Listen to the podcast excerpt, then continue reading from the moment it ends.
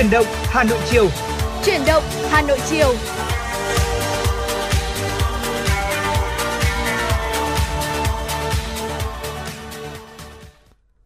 Qua Anh và Tuấn Hiệp xin kính chào quý vị và các bạn. Rất vui được gặp lại quý vị và các bạn trong chương trình Chuyển động Hà Nội chiều. Chương trình của chúng tôi được phát trên 6 FM tần số 96 MHz của Đài Phát thanh và Truyền hình Hà Nội. Chương trình hôm nay cũng đang được phát trực tuyến trên trang web hanoitv.vn. Và nếu như quý vị và các bạn có những vấn đề cần quan tâm chia sẻ hay chỉ đơn giản là muốn được lắng nghe những bài hát mà mình yêu thích, hãy liên hệ với chúng tôi qua số điện thoại nóng 024 3773 6688 quý vị nhé. Tổng đài của chúng tôi đã sẵn sàng để đón chờ những yêu cầu của quý vị rồi ạ. Vâng ạ, à, lời đầu tiên cho phép tôi gửi lời chào thân thương tới người bạn dẫn Quang Anh cũng như là quý vị thính giả đang quan tâm đón nghe chuyển động nổi Nội buổi chiều ngày hôm nay. À, quý vị thân mến, hôm nay đã là thứ sáu rồi, chúng ta sẽ uh, còn một vài tiếng làm việc nữa thôi là mình sẽ kết thúc một tuần làm việc và sẽ dành dạ. hai ngày nghỉ cuối tuần ngày mai và ngày kia. Um, và tôi thấy rằng là những cái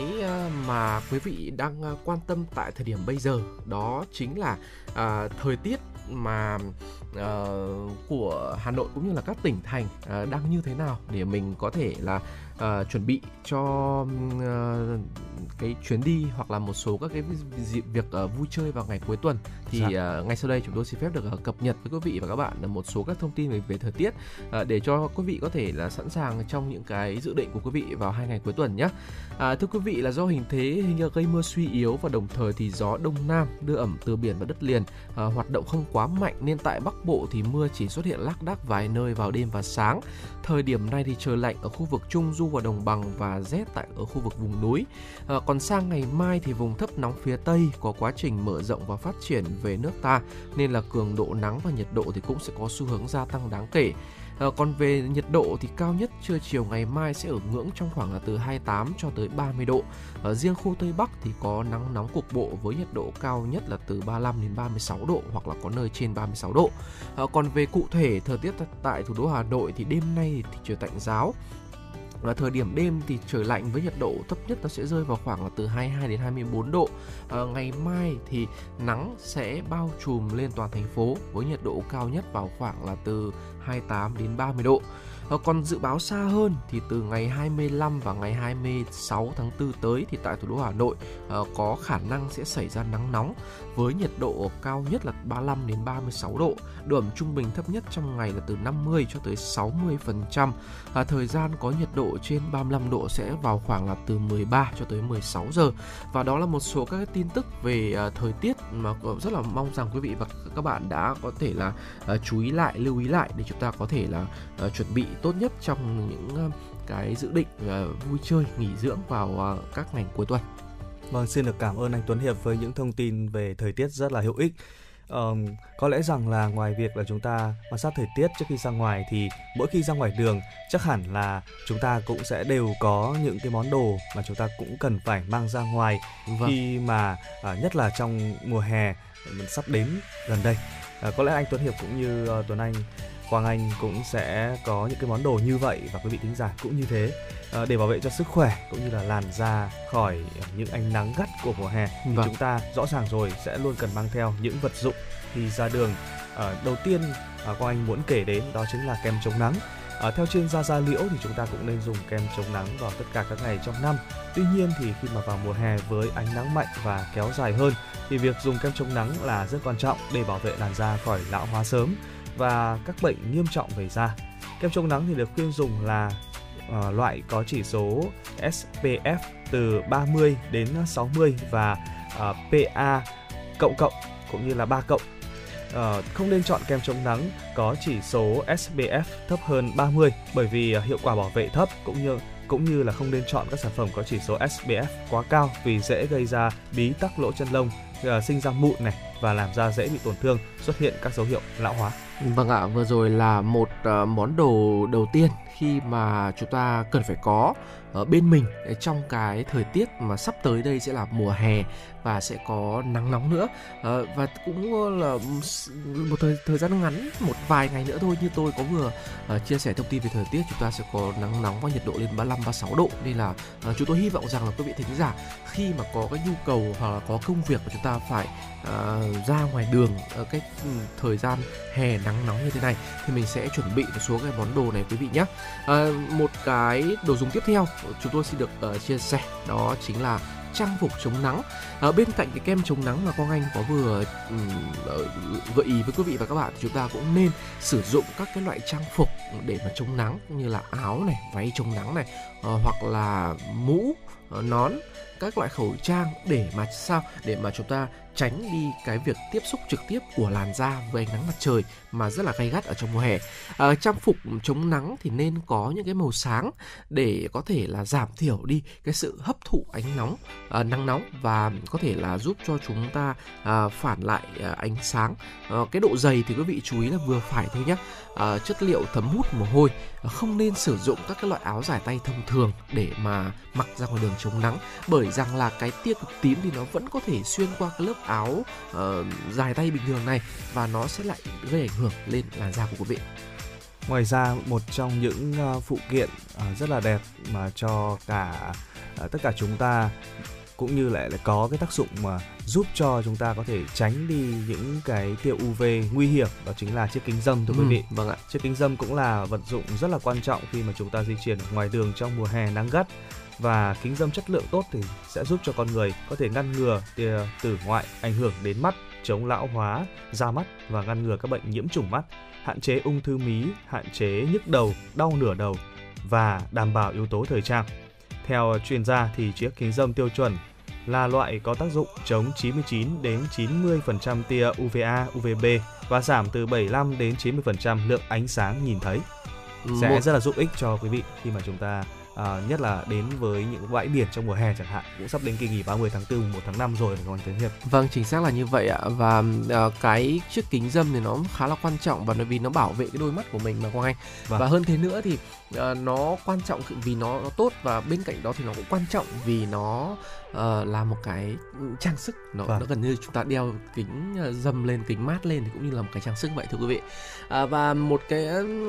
vật phẩm tiếp theo quý vị nên có bên mình khi mà chúng ta ra ngoài đường vào cái thời gian nắng nóng đó chính là bình đựng nước ạ. À, vì sao mà lại như vậy? Vì thưa quý vị vào mùa hè thì cơ thể con người chúng ta dễ đổ mồ hôi hơn và mất nước uh, trên uh, cái quá trình mà chúng ta di chuyển lâu dưới cái thời tiết nắng nóng. À, do vậy thì quý vị hãy luôn chắc chắn rằng là cơ thể được cung cấp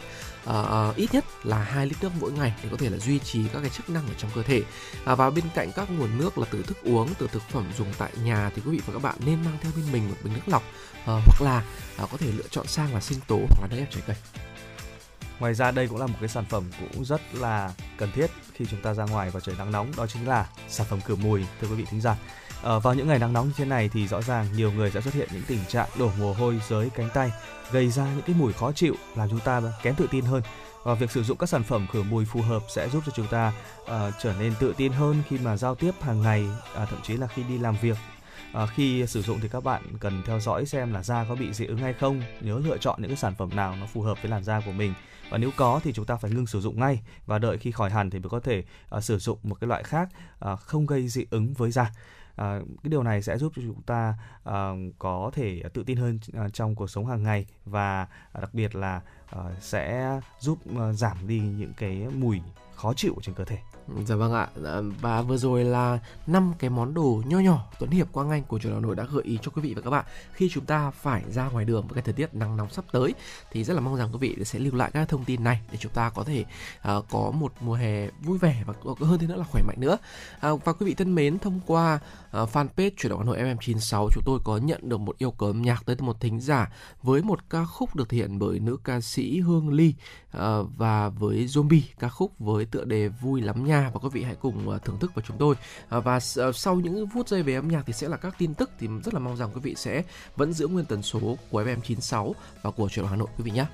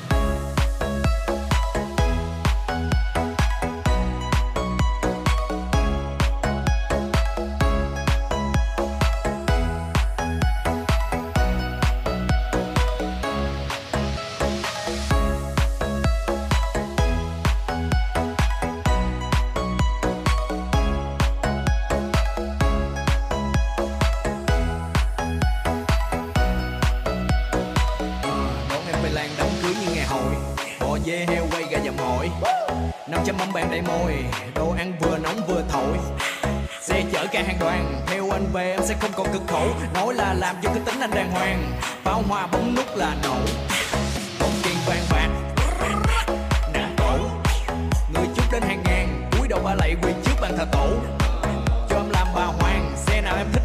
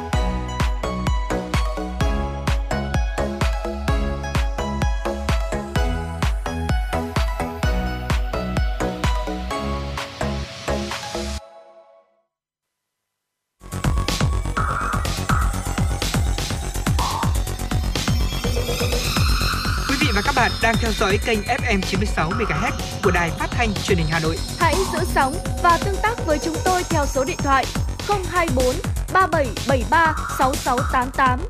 FM 96 đồng hành trên mọi nẻo đường. Vâng thưa quý vị, trở lại với chương trình chuyển động Hà Nội chiều. Ờ, chúng ta sẽ cùng nhau lắng nghe những chùm tin tức đáng chú ý của buổi chiều ngày hôm nay do phóng viên Mai Liên thực hiện.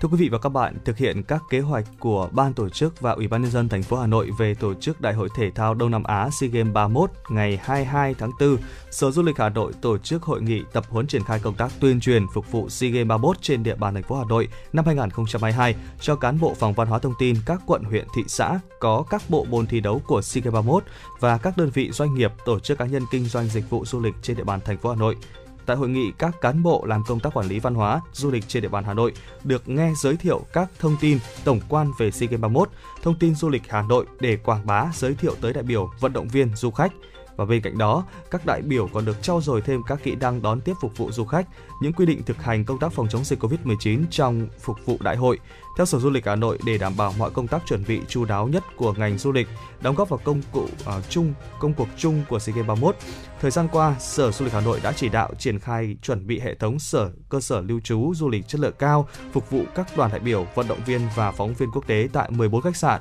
với hơn 3.000 phòng, đồng thời tập trung xây dựng các sản phẩm du lịch mới, khai thác du lịch văn hóa nội đô và xây dựng tour tiêu biểu, tham quan danh lam thắng cảnh nổi tiếng và thưởng thức ẩm thực độc đáo của Hà Nội để giới thiệu tới các đoàn.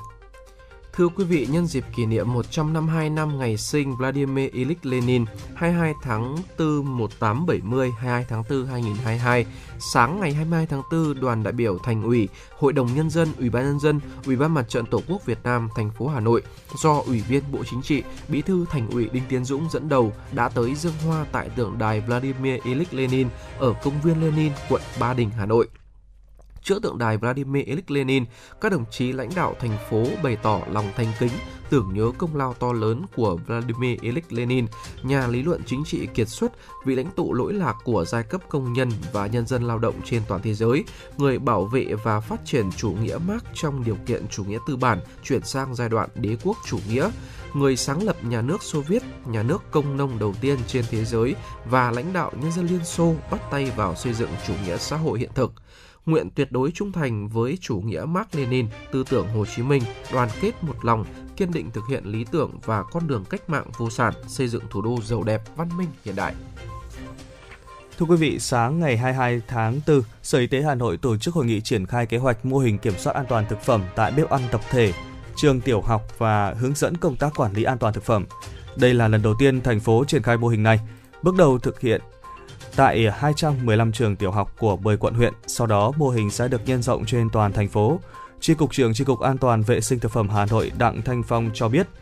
Thời gian tới, cơ quan chuyên môn sẽ tiếp tục tập trung vào việc ra soát quy trình chuẩn từ nguyên liệu đầu vào, quy trình chế biến, quy trình bếp ăn một chiều, yếu tố con người, nhất là xây dựng quy trình truy xuất nguồn gốc thực phẩm tận nơi sản xuất và cung cấp thực phẩm. Từ mô hình trên, Phó Giám đốc Sở Y tế Hà Nội Vũ Cao Cương nói cho rằng thành phố đặt ra mục tiêu tăng cường công tác quản lý, chủ động phòng chống ngộ độc thực phẩm và các bệnh truyền qua thực phẩm, từ đó khống chế không để ngộ độc thực phẩm đông người uh, mắc và tử vong.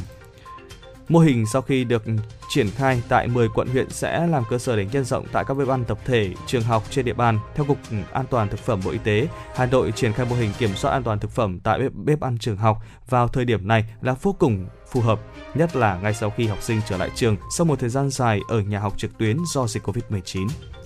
nhằm dần phục hồi hoạt động du lịch thủ đô sau ảnh hưởng của đại dịch Covid-19 và hướng tới Đại hội Thể thao Đông Nam Á lần thứ 31 SEA Games 31, thành phố Hà Nội sẽ tổ chức lễ hội quà tặng Hà Nội năm 2022 từ ngày 29 tháng 4 đến ngày 1 tháng 5. Đây là dịp để Hà Nội quảng bá du lịch và giới thiệu đặc sản quà tặng do các nghệ nhân làng nghề của thủ đô thực hiện.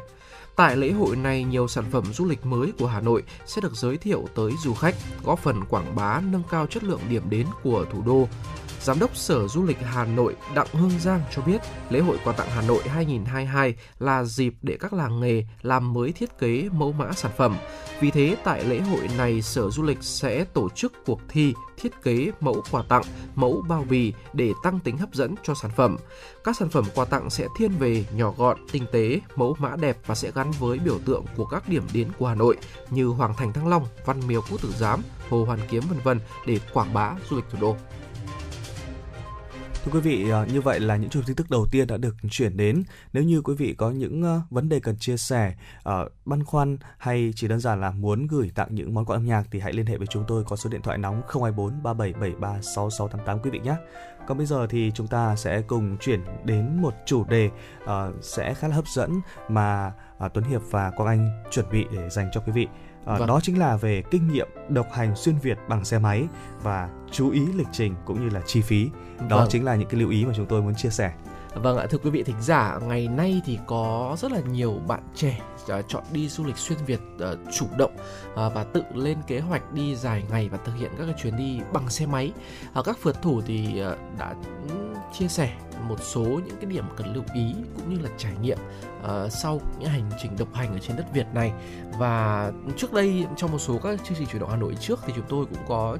gợi ý cũng như là chia sẻ về uh, một uh, số những cái điểm đến du lịch nhưng mà phần lớn là dành cho uh, tối thiểu thì là cặp đôi Dạ. hoặc không thì sẽ là nhóm bạn hoặc là Vâng. không thì gần gũi nữa là gia đình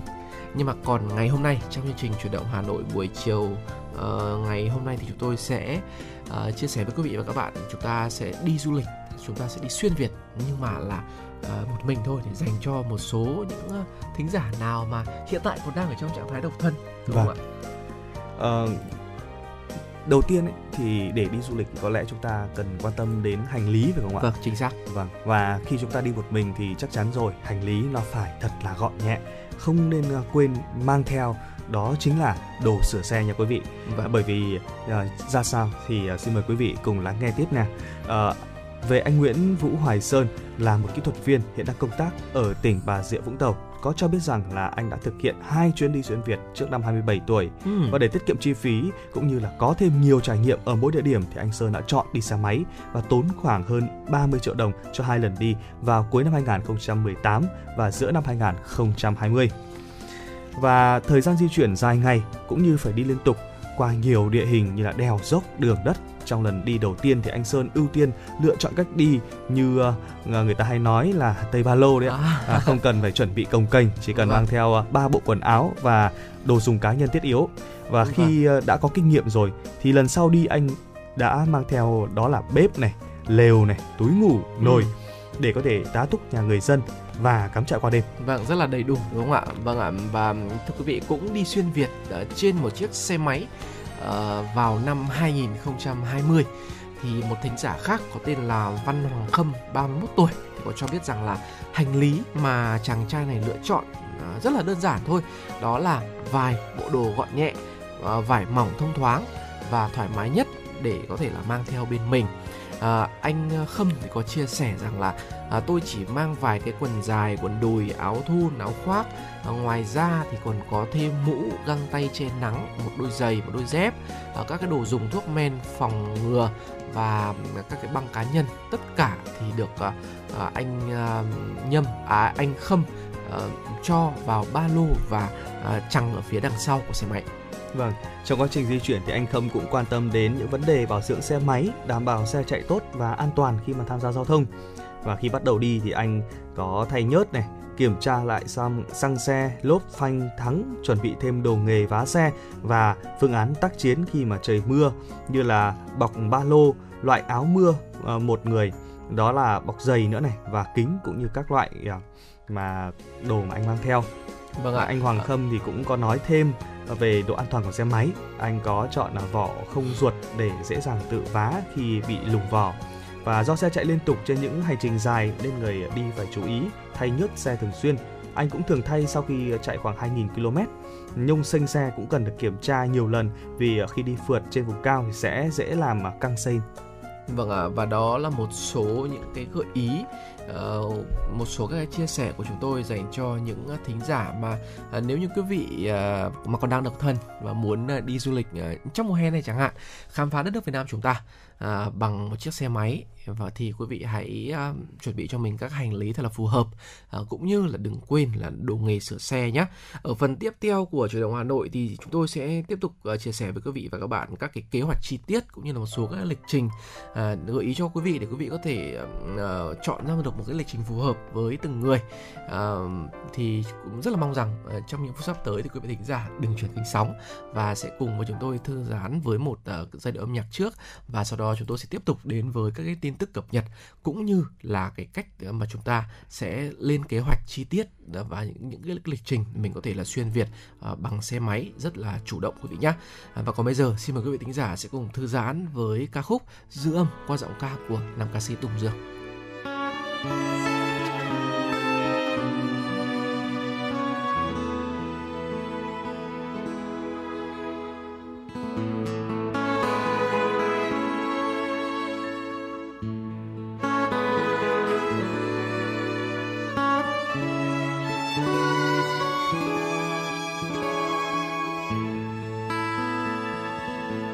Đêm qua mưa sáng em đang ôm đàn dịu muôn tiếng thơ. Không gian trầm lắng như âu yếm du ai trong giấc mơ? Mái tóc nhẹ du trong vườn làn gió. Yêu ai ánh nắng cung đàn mắt xa xôi. Anh yêu tiếng hát đêm như lời nguyện để bao ước mơ. Anh như lầu vắng, em như ánh trăng, gieo muôn ý thơ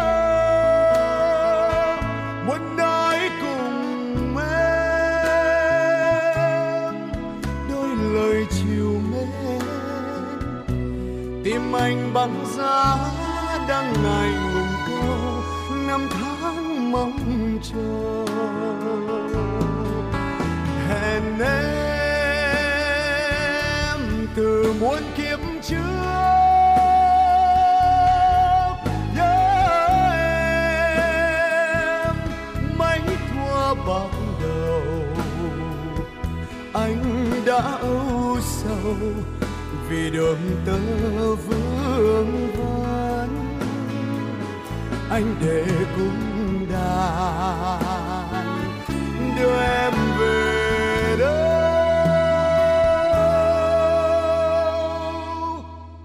Dư âm tiếng hát reo lên trong lòng anh bao nhớ nhung đêm mê lòng nhớ, đêm qua giấc mơ. Anh muốn thành mây nương nhờ làn gió, đưa anh tới cõi mơ hồ nào đây? Muôn kiếp bên đâu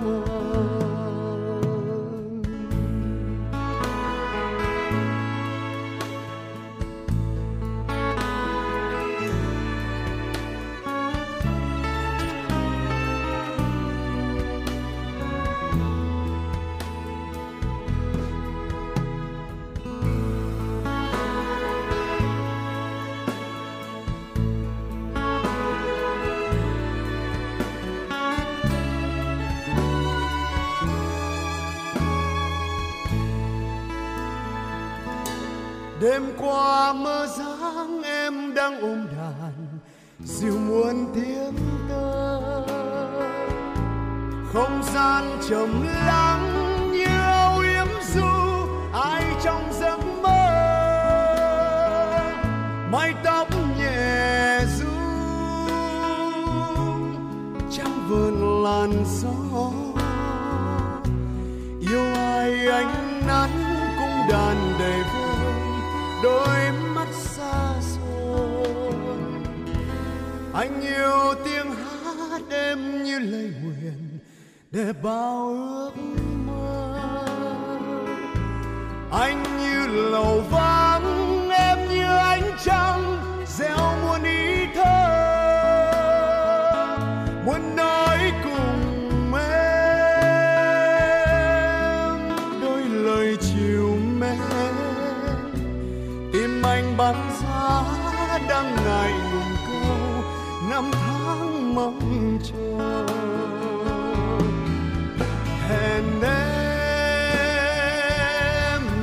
Muôn kiếp trước. Nhớ em mấy thua bạc đầu. Anh đã âu sầu vì đường tơ vương vấn anh để cung đàn đưa em về.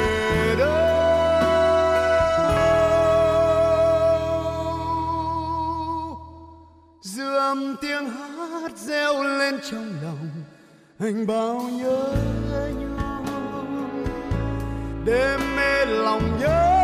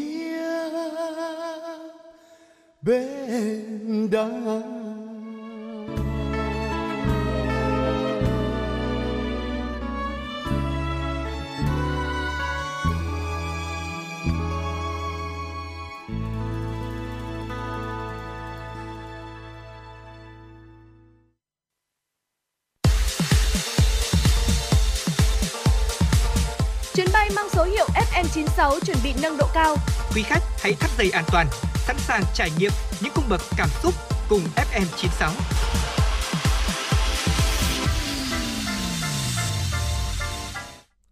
Thưa quý vị, vừa rồi là giọng ca của ca sĩ Tùng Dương với ca khúc Dư âm. Còn bây giờ chúng ta sẽ cùng quay trở lại với những chùm tin tức đáng chú ý, sẽ là những tin tức tổng hợp do phóng viên Mai Liên gửi đến chương trình. Thưa quý vị, hôm nay hơn 10.000 trẻ em từ 6 đến dưới 12 tuổi tại thành phố Đà Nẵng sẽ được tiêm vaccine phòng COVID-19 đợt đầu tiên. Từ ngày 22 đến ngày 27 tháng 4, ngành y tế thành phố Đà Nẵng sẽ triển khai tiêm mũi 1 vaccine Moderna phòng COVID-19 cho trẻ em từ 6 đến dưới 12 tuổi với 10.300 liều 0,25ml. Đây là đợt tiêm chủng mũi một vaccine phòng COVID-19 Moderna cho trẻ trong diện tiêm chủng, cho đó ưu tiên tiêm trước cho nhóm trẻ 11 tuổi đang học lớp 6. Việc tổ chức tiêm chủng được thực hiện theo hình thức cuốn chiếu từ lứa tuổi lớn đến nhỏ theo trường, theo địa bàn quận huyện để đảm bảo an toàn, hiệu quả và theo dõi sát các phản ứng sau tiêm chủng. Trong ngày đầu triển khai, số lượng đối tượng được tiêm không quá 50 trẻ một buổi, một bản tiêm. Trước khi tiêm, phụ huynh hoặc người giám hộ phải thực hiện ký vào phiếu đồng ý tiêm chủng theo biểu mẫu. Thưa quý vị, ngày 21 tháng 4, sản phẩm du lịch bay trực thăng ngắm cảnh thành phố Hồ Chí Minh chính thức được mở bán tới du khách với mức giá 4 triệu 080 000 đồng cho một tour 40 phút. Sản phẩm do công ty lữ hành TST Tourist triển khai mang tên Ngắm thành phố từ trên cao. Chuyến bay đầu tiên sẽ cất cánh vào ngày 29 tháng 4 tới đây.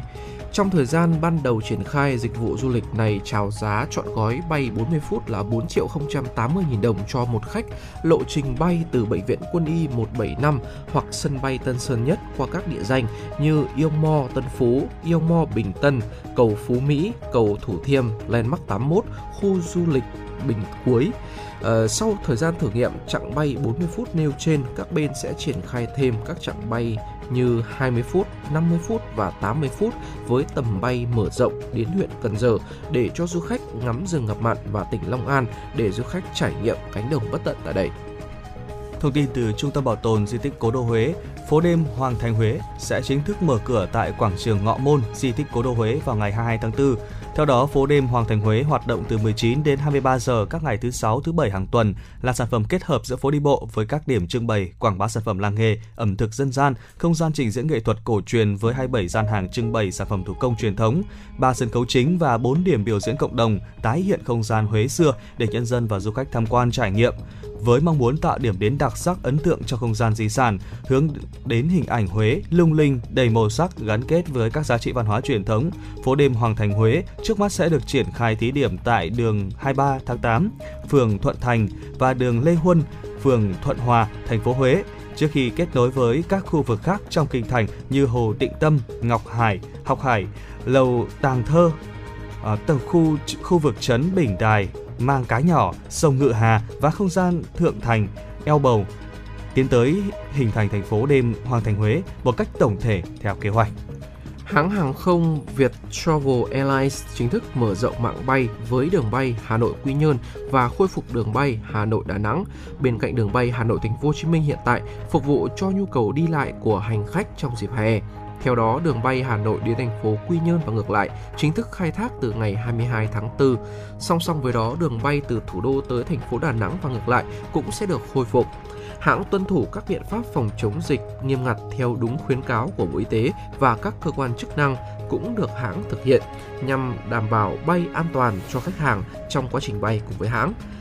Viettravel Airlines xúc tiến làm việc với các cơ quan hàng không nước ngoài để nhanh chóng mở rộng mạng bay đến các thị trường Đông Bắc Á, Đông Nam Á và kể từ quý 2 2022 làm việc với các đối tác cung cấp tàu bay để nâng số lượng tàu bay của hãng trong năm 2022 đúng theo lộ trình đề ra đã được Cục Hàng không Việt Nam phê chuẩn. Thưa quý vị, ở trong phần đầu của chương trình ngày hôm nay thì Quang Anh và anh Tuấn Hiệp đã gửi đến cho quý vị và các bạn uh, những uh, kinh nghiệm để chúng ta có thể độc hành xuyên Việt bằng xe máy. Uh, đầu Vâng. tiên đơn giản là chúng ta cũng cần phải có một cái tinh thần tốt này. Xác. đam mê du lịch, đam mê uh, di chuyển, xê dịch. À, tiếp theo là chúng ta cũng cần chuẩn bị đó là những cái đồ dùng uh, để có thể làm sao mà chúng ta có thể tá túc nhờ ở những nhà người dân qua đêm hay là thậm chí chúng ta có thể tự uh, uh, bắt lều trại để chúng ta có thể uh, sống qua những cái ngày mà chúng ta không có uh, nhà uh, khi mà đi bộ độc hành như vậy Vâng. Ờ, đặc biệt là đi bằng xe máy thì chúng ta cũng cần phải mang theo đó là những cái đồ dùng để có thể tự sửa chữa xe và có lẽ cũng phải học thêm những cách sửa xe đúng không anh Tuấn Hiệp chị để có thể tự vậy. thay uh, xăm lốp trong quá trình mà di chuyển bằng xe máy dài ngày như vậy. Ờ, ngoài ra trong cái phần 2 của ờ, chủ đề này thì chúng tôi cũng sẽ truyền tải đến cho quý vị về ờ, làm sao để chúng ta có một cái kế hoạch chi tiết để có một cái lịch trình nó rõ ràng hơn nữa giúp chúng ta có một chuyến hành trình thật là thú vị nha. Vâng. Ờ, với những người mà chưa từng đi du lịch xa và dài ngày tự túc trên xe máy thì anh Khâm, một nhân vật của chúng tôi đã đề cập trong phần đầu tiên của chương trình đã nhấn mạnh rằng ờ, quý vị và các bạn có thể là lên kế hoạch thật là chi tiết rõ ràng cũng như là cần phải tính toán thời gian hợp lý cho chuyến hành trình của mình. Anh có chia sẻ rằng anh đã liệt kê là những điểm đến chính sẽ ghé này, những cung đường sẽ đi, những món đặc sản là phải thưởng thức, đặt trước những tour tham quan nếu cần và xem dự báo thời tiết thời điểm đó để chuẩn bị thể lực, đồ dùng cần thiết, luyện tập cho sức khỏe của mình trước chuyến đi cũng là một cách để giúp cho à, quý vị có thể thích nghi tốt hơn với chế độ ăn uống ngủ nghỉ bất thường ở trên đường đi. Vâng ạ, à, kế hoạch chi tiết đã là như vậy rồi. À, vậy thì về cái cung đường di chuyển thì sao? Thì anh Khâm có cho biết rằng là du khách có thể tham khảo cái cung đường miền Tây đi qua An Giang. Ở cung đường biển thì có một số các đoạn đẹp như là cung Bình Thuận, Ninh Thuận, Khánh Hòa này, cung đường biển Quảng Nam, Đà Nẵng, Huế này, ở cung đường Tây Nguyên thì có thể đi qua Đắk Nông, Đắk Lắk, Gia Lai, Con Tum. Ở khu vực phía Bắc thì anh Khâm ờ, đã chinh phục là tứ đại đỉnh đèo của Việt Nam ờ, và cái cung đường đi biên giới từ Quảng Ninh Lạng Sơn cũng là một trong những cái cung đường rất là ấn tượng khi mà anh Khâm đã từng trải qua. Vâng, anh cũng ờ, có nhắc đến uh, một trong những cái cung đường quanh Hà Giang cũng là có thể nói là thiên đường của những kẻ lang thang. Uh, việc lượn lờ quanh co của những thửa ruộng bậc thang ở mù căng trải hay là Hoàng Su Pì cũng là một trong uh, uh, những cung đường đáng để trải nghiệm. Vâng, và một ờ, thính giả khác có tên là Hoài Sơn thì đã dành rất là nhiều thời gian để có thể là tìm hiểu cung đường mà xuyên qua khu dân cư ở địa phương. Vì là không ai là ờ, cũng có thể là à, chọn cái ờ, cái cái lịch trình đi nó khá là mạo hiểm. Ví dụ là đi sình lầy và những cái nơi mà núi uh, núi lở và những cái nơi mà đầy sỏi đá. Ờ, với những ai mà đi xe máy mà chẳng may tay lái có hơi yếu một chút không vững vàng một chút thì anh Hoài Sơn có khuyên mọi người là hãy ghi chú và xem trước những cái đường đi để có thể là lựa chọn cho mình ờ, những cái tuyến đường dễ tìm và an toàn. Vâng, ngoài ra thì uh, theo anh uh, Hoài Sơn, trước khi mà anh uh, đi thì anh cũng có ghi chú lại tất cả các điểm du lịch, tham quan cắm trại từ Nam ra Bắc trên bản đồ và lưu lại để dành cái lần tham khảo khác trong suốt hành trình. Ờ, ở trong lần đi thứ hai thì anh có chọn ngủ lều và xin tá túc ở nhà dân, ở chùa, nhà thờ hoặc các cả gia đình của dân tộc thiểu số vì ờ, phải có chỗ nghỉ sớm nên từ ờ, 3 giờ chiều thì anh đã tìm những cái địa điểm hạ trại để để có thể nấu nướng rồi. À, riêng những ai mà đi du lịch bụi theo cách này thì anh Sơn cũng không khuyến khích vì không đảm bảo an toàn cho người mới bắt đầu. Vì đôi khi điểm hạ trại chỉ là một khu vườn, một khu rừng vắng mà không ai lui tới. Lúc nghỉ ngơi thì chúng ta cũng có thể gặp cướp này hoặc là sự cố bất ngờ nào đó. Thì Vâng. đây cũng là một điều mà chúng ta cần phải chuẩn bị tinh thần trước khi mà quyết định. Vâng, về cái lưu ý tiếp theo là về chi phí thì để đảm bảo cho cái thời gian lên đến hàng chục ngày mà di chuyển thì phượt thủ chúng ta nên cân nhắc và tính toán trước, à, dành nhiều thời gian trước đó, có thể tính bằng tháng đấy để chuẩn bị bao gồm cả những cái liên quan như là kinh phí dự trù hoặc là phát sinh à, anh Khâm thì cũng có chia sẻ rằng là lộ trình của anh thì rất là đơn giản. Sau khi vạch ra được cái hướng đi thì anh chọn ghé thăm những cái danh lam thắng cảnh ở gần đó để có tiện khám phá à, những tỉnh nào mà ít chỗ ghé hoặc là những cái địa danh xa trục đường chính thì tạm thời là bỏ sẽ bỏ qua thôi và ưu tiên địa điểm mà đã lên cái kế hoạch ở trước và nhờ những sự chuẩn bị kỹ càng đó thì thưa quý vị cũng đã có rất là nhiều phượt thủ hoàn thành cái chuyến độc hành của mình xuyên Việt ở độ tuổi còn rất là trẻ và à, lưu lại trong ký ức của họ rất là nhiều cái dấu ấn rất là nhiều những kỷ niệm à, mà đương nhiên rồi không thể phai mờ đối với những người mà mê cái sự xê dịch mê cái sự dịch chuyển. À, rất là tuyệt vời đúng không ạ? À, nếu mà chúng ta là một người mê xê dịch ngoài việc là chúng ta có thể di chuyển theo các cái tuyến tour du lịch thì đây cũng là một uh, lựa chọn. Nhưng mà có thể nói là cũng là một thử thách đúng không anh Tuấn Hiệp? Vâng. khi mà uh, chúng ta cần phải đối mặt với rất nhiều uh, những cái vấn đề và có thể nói là bất ngờ ở trên đường uh, thậm chí là có cả cướp này hay là những cái sự cố bất ngờ vâng. về không may chúng ta ốm mắc bệnh chẳng hạn cũng rất là nguy hiểm đúng không? Nên là à, đây cũng là một lựa chọn rất là hay. Thế nhưng mà nếu như quý vị thính giả nào mà có ý định đi độc hành như vậy thì chúng ta cần phải có một cái kế hoạch thật là chi tiết càng chi tiết càng tốt nha quý vị. Thế còn bây giờ thì chúng ta sẽ cùng đến với những cái giai điệu âm nhạc của chương trình ngày hôm nay. Các khúc tiếp theo cũng sẽ là một phần món quà âm nhạc mà à, quang anh và tuấn hiệp gửi đến cho quý vị. Ca khúc à, ngày một người đi xa. Xin mời quý vị cùng thưởng thức.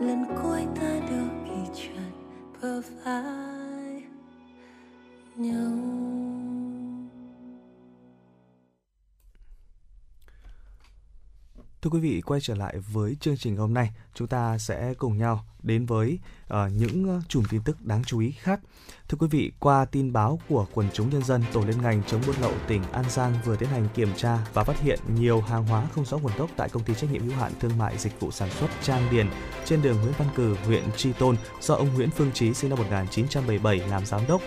Tại thời điểm kiểm tra, phát hiện có 80 bao nguyên liệu than bùn không nhãn hiệu, 20 bao nguyên liệu bột sắt, 9 bao nguyên liệu ammoniac, à, amino acid, 150 bao phân thành phẩm và 480 chai phân bón nhãn mát nước ngoài. Công ty chưa xuất trình được hóa đơn chứng từ chứng minh nguồn gốc xuất xứ của số sản phẩm nhãn mát nước ngoài, chưa xuất trình được hóa đơn chứng từ nguồn gốc xuất xứ nguyên liệu đầu vào và không xuất trình được chứng nhận hợp quy, thông báo tiếp nhận hợp quy. Được biết trước đây công ty này đã bị Ủy ban nhân dân tỉnh An Giang ra quyết định xử phạt vi phạm hành chính 152 triệu đồng về các hành vi kinh doanh hàng hóa trên nhãn có các thông tin khác không đúng bản chất, không đúng sự thật về hàng hóa đó và sản xuất hàng giả không có giá trị sử dụng và công dụng. Thưa quý vị, hãng dược phẩm Moderna đang có kế hoạch nộp đơn lên cơ quan quản lý y tế Mỹ để được cấp phép sử dụng khẩn cấp vaccine COVID-19 cho trẻ em trong độ tuổi từ 6 tháng đến 5 tuổi vào cuối tháng này. Thông tin này được một phát ngôn viên của Moderna thông báo hôm 21 tháng 4 vừa qua. Omicron là biến thể chủ đạo trong quá trình thử nghiệm hiệu quả của vaccine COVID-19 đối với trẻ em của Moderna. Nhà sản xuất thuốc cho biết phát đồ hai liều vaccine có hiệu quả khoảng 38% trong việc ngăn ngừa nhiễm trùng ở trẻ từ 2 đến 5 tuổi và 44% hiệu quả đối với trẻ từ 6 tháng đến dưới 2 tuổi. Đầu năm nay, cơ quan quản lý thực phẩm và dược phẩm Mỹ CDC đã cho phép tiêm liều thứ 3 của vaccine Pfizer BioNTech cho trẻ em từ 12 đến 15 tuổi và những trẻ từ 5 đến 11 tuổi bị suy giảm miễn dịch. Chính phủ Israel đã quyết định dỡ bỏ quy định bắt buộc đeo khẩu trang trong không gian kín trong bối cảnh dịch Covid-19 tại nước này tiếp tục có xu hướng giảm đi. Tuy nhiên, quyết định này không được áp dụng tại các địa điểm có nguy cơ lây nhiễm cao như bệnh viện, cơ sở dưỡng lão, các chuyến bay cũng như những người cần cách ly Israel từ từ dỡ bỏ quy định về đeo khẩu trang trong nhà hồi tháng 6 năm 2021 nhưng khôi phục lệnh cấm này chỉ 2 tuần sau đó do làn sóng lây nhiễm mạnh từ biến thể Delta. Mức độ lây lan của dịch Covid-19 tại Israel trong thời gian gần đây đã giảm mạnh với hệ số lây nhiễm cơ bản R ở mức khoảng 0,75. Ở à, à, truyền động nội sẽ tiếp tục uh, cập nhật thêm một số tình thời tiết của các địa phương khác của nước ta. À, thưa quý vị, tại khu vực Trung Bộ thì từ nay đến sáng mai có trăng mưa chỉ xuất hiện ở vài nơi vào chiều tối và đêm nhưng sẽ kết thúc nhanh. Ngày mai cũng chịu ảnh hưởng của vùng thấp nóng phía Tây nên trong ngày nắng xuất hiện từ sớm và kéo dài cho đến chiều muộn với nhiệt độ cao nhất sẽ dao động từ 30 đến 33 độ ở trên toàn miền. Khu vực vùng núi phía Tây, khu vực Bắc và Trung Trung Bộ sẽ có nắng nóng cục bộ với mức nhiệt độ đạt là 35 đến 36 độ có nơi cao hơn. Đi xa hơn về phía nam của đất nước, mưa xảy ra về cuối ngày, ngày nắng với nhiệt độ trưa chiều phổ biến là từ 30 đến 33 độ ở khu vực Tây Nguyên và từ 32 đến 34 độ tại Nam Bộ. Riêng miền Đông thì có nơi trên 34 độ. Còn ở trên biển tại cả hai khu vực huyện đảo Hoàng Sa cũng như là Trường Sa thì trời ít mưa ngày nắng, gió yếu biển êm và thuận lợi cho ngư dân vươn khơi bám biển. Vâng thưa quý vị, trong phần tiếp theo chương trình hôm nay hãy cùng với Quang Anh và anh Tuấn Hiệp điểm qua những ờ, nội dung những chủ đề đáng chú ý mà chúng tôi đã chuẩn bị. Ờ, trong ngày hôm nay thì chúng ta sẽ có một cái chủ đề mà có lẽ là sẽ rất là hữu ích với các bà nội trợ, ờ, đặc biệt là đối với những ai mà uh, rất thích uh, ăn uh, rau ờ, cũng như là à, hoa quả thì chắc chắn rồi chúng ta cũng cần phải khi mà mua về ấy, thì đầu tiên bước đầu tiên của chúng ta đó chính là phải à, rửa rau củ quả trước khi sử dụng. Thì tuy Vâng. nhiên rằng là hiện nay cũng có rất nhiều các loại à, rau củ quả mà à, khi mà sản xuất thì đã phải sử dụng rất là nhiều những cái hóa chất độc hại ở trên à, rau củ quả đó Vâng. cho nên là chúng ta cũng cần à, phải rửa bằng những cái mẹo hay hay là những cái cách khác với việc là chúng ta rửa bằng nước thông thường bởi vì nếu rửa bằng nước lạnh đơn thuần ấy thì chúng ta cũng sẽ không thể à, loại bỏ được những cái hàm lượng hóa chất có trong à, rau củ quả đó cho Vâng. nên là đây sẽ là nội dung mà chúng tôi sẽ truyền tải ngay sau đây Vâng, thưa quý vị, với những quý vị mà ờ, thích ăn ờ, chay là một này, những quý vị thích uh, nạp thêm uh, vào cơ thể của mình những uh, chất xơ, nhiều vitamin thì đương nhiên rồi, rau củ quả sẽ là những lựa chọn rất là phù hợp với quý vị. Ở bên cạnh đó thì cũng như Quang Anh có chia sẻ thì cái việc mà chúng ta sử dụng nhiều cái chất bảo vệ thực vật đấy thì nó sẽ gây ảnh hưởng tới cái loại quả của chúng ta và đương nhiên là cái nước thông thường để mà rửa thì nó sẽ cũng sẽ không thể nào mà nó làm giảm bớt đi được những cái hàm lượng hóa chất đó. À, vậy thì chúng ta sẽ có những cái cách như thế nào để chúng ta có thể ờ, cho rau củ quả nó sạch đi những cái hóa chất đó để không ờ, lo cái sự nguy hại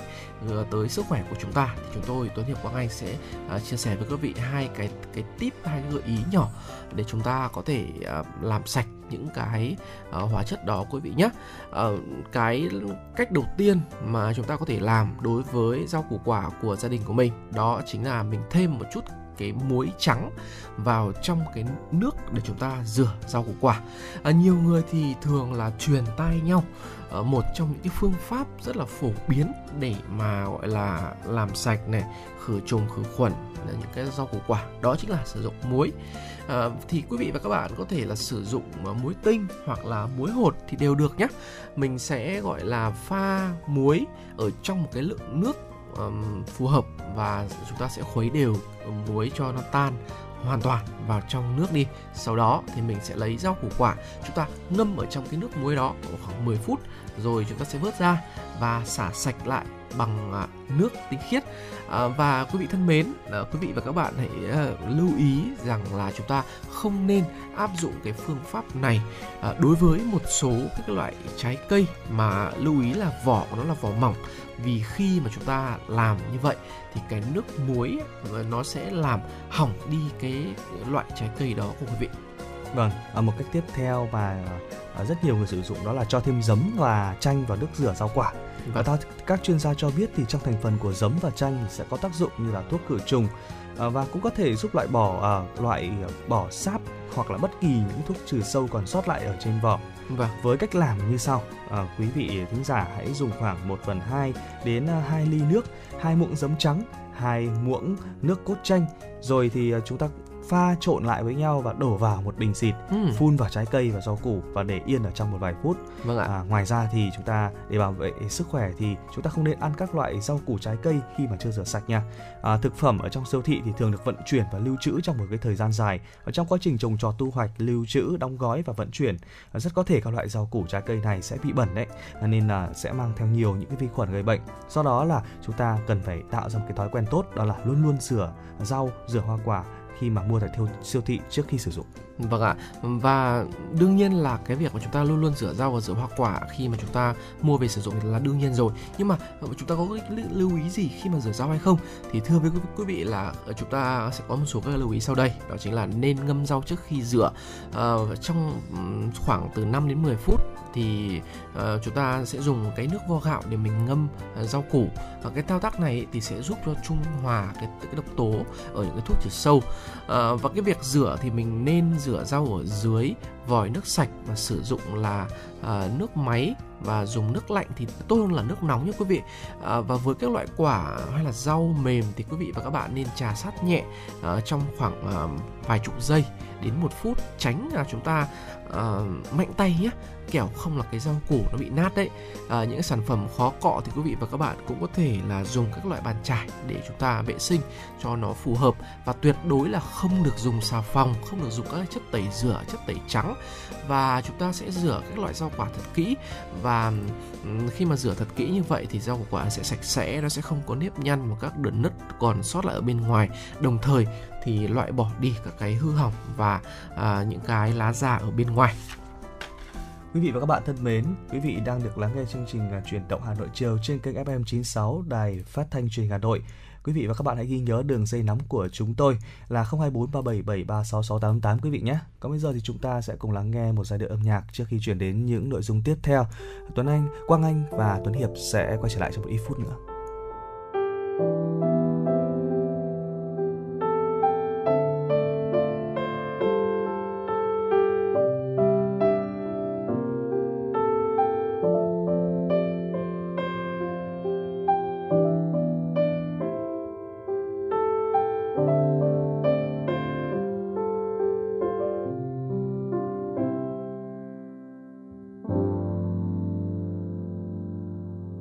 Lời sắp nói chắc sẽ đau lòng, phải không em? Anh vẫn còn nhiều hoang mang vì chưa tin tình mình sẽ mơ. Buồn ngỡ ngàng, xa em trái tim thêm lạnh. Chiều nắng tàn, theo hơi ấm khi giá từ ngày chia tay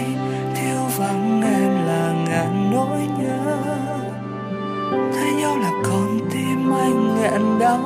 vẫn không ngừng yêu em. Tìm mãi, tìm, anh không biết đã sai gì. Chỉ biết rằng em không bên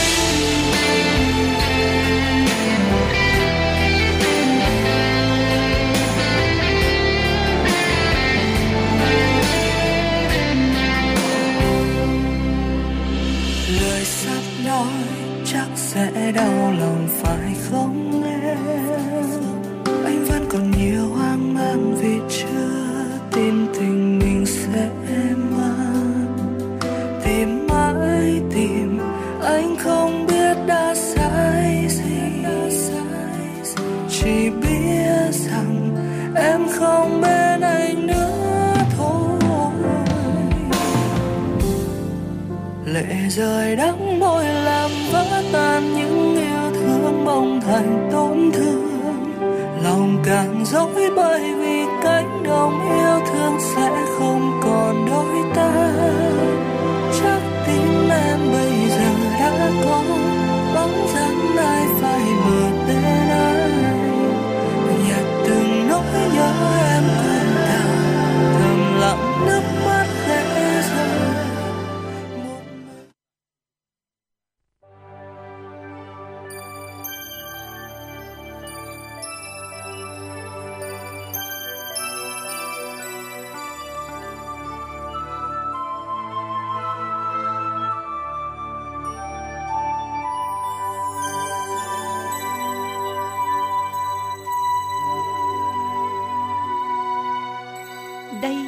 Là đài phát thanh và truyền hình Hà Nội.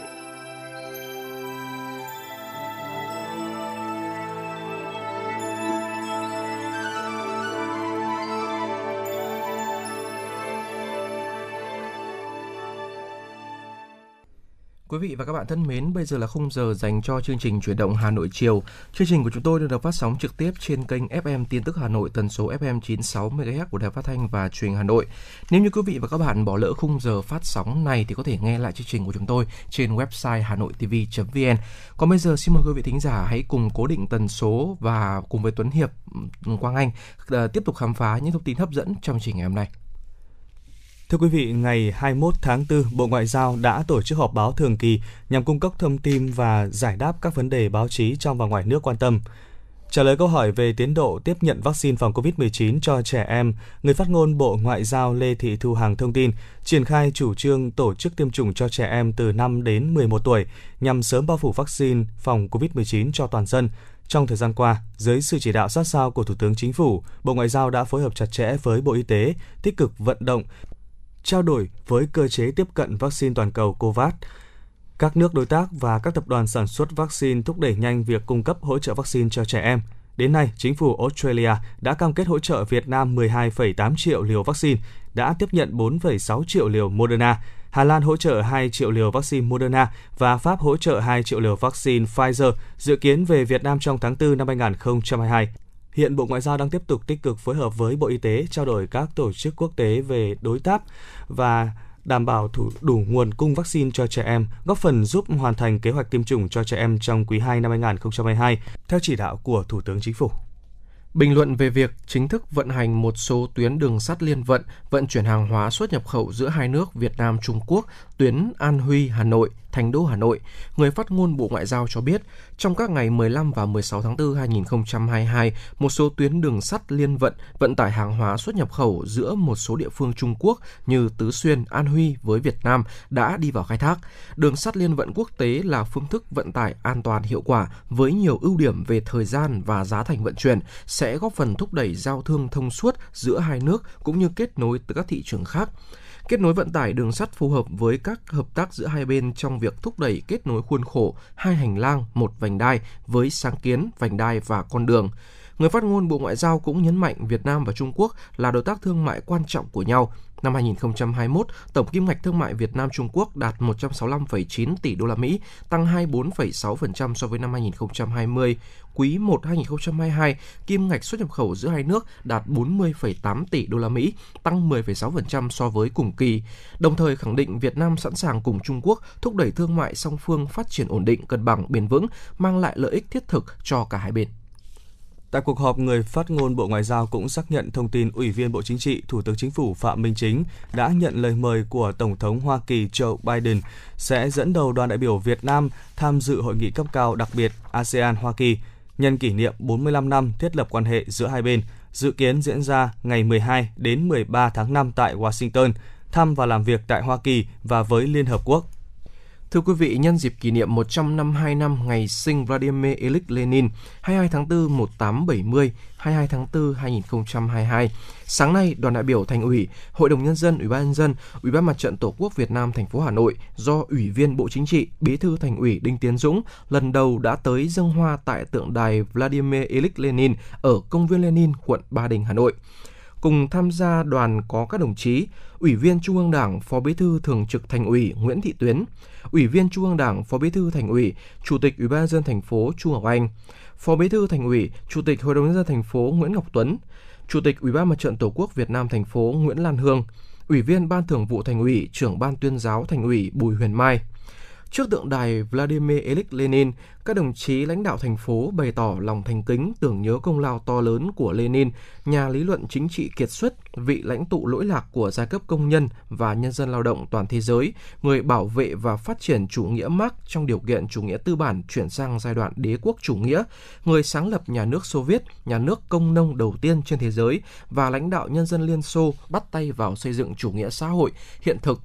tuyệt đối trung thành với chủ nghĩa Mark Lenin, tư tưởng Hồ Chí Minh, đoàn kết một lòng kiên định, thực hiện lý tưởng và con đường cách mạng vô sản, xây dựng thủ đô giàu đẹp, văn minh hiện đại.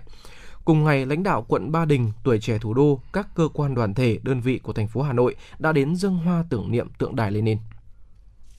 Thực hiện ngay các biện pháp ổn định thị trường chứng khoán tiền tệ là yêu cầu của Thủ tướng Chính phủ chỉ đạo các bộ ngành, cơ quan liên quan theo chức năng nhiệm vụ được giao theo đó, Thủ tướng Chính phủ yêu cầu Bộ Tài chính Ngân hàng Nhà nước theo chức năng, nhiệm vụ được giao chủ động thực hiện ngay các biện pháp ổn định thị trường tài chính tiền tệ, chứng khoán. Bộ Công an, Bộ Tài chính, Ngân hàng Nhà nước Việt Nam, Bộ Thông tin và Truyền thông, Ủy ban Chứng khoán Nhà nước và các cơ quan liên quan tiếp tục phối hợp chặt chẽ để thực hiện tốt, hiệu quả, đồng bộ các nhiệm vụ, giải pháp được giao. Đồng thời, Thủ tướng yêu cầu thực hiện ngay việc công bố và cung cấp thông tin chính thức, trung thực về vụ việc và tình hình, triển vọng phát triển kinh tế xã hội đất nước cho các cơ quan báo chí và nhà đầu tư để nhà đầu tư tin tưởng, yên tâm tiếp tục thực hiện các hoạt động đầu tư, sản xuất kinh doanh theo quy định của pháp luật.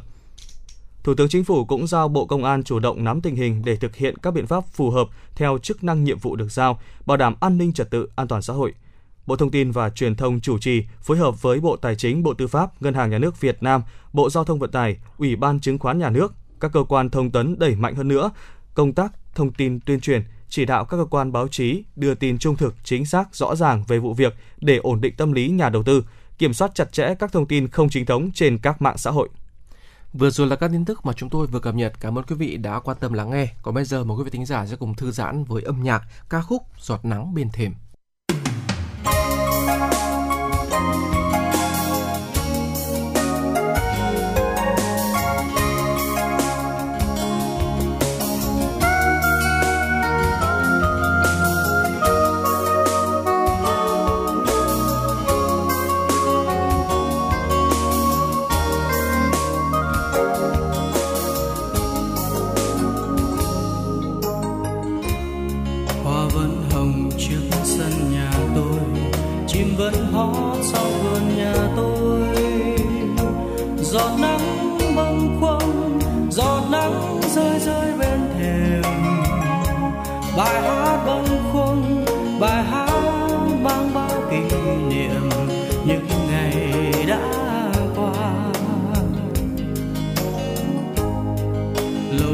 Rồi em không đến chơi. Cây sen đã lá bạc như vôi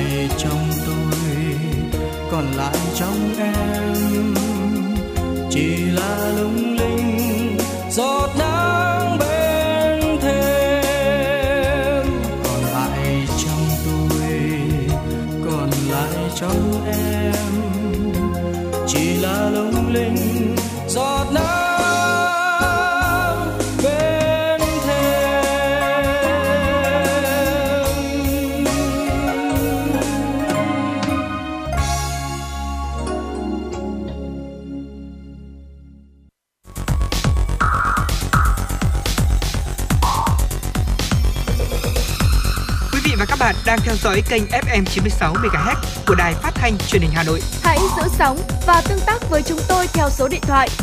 024 3773 6688. FM 96 đồng hành trên mọi nẻo đường.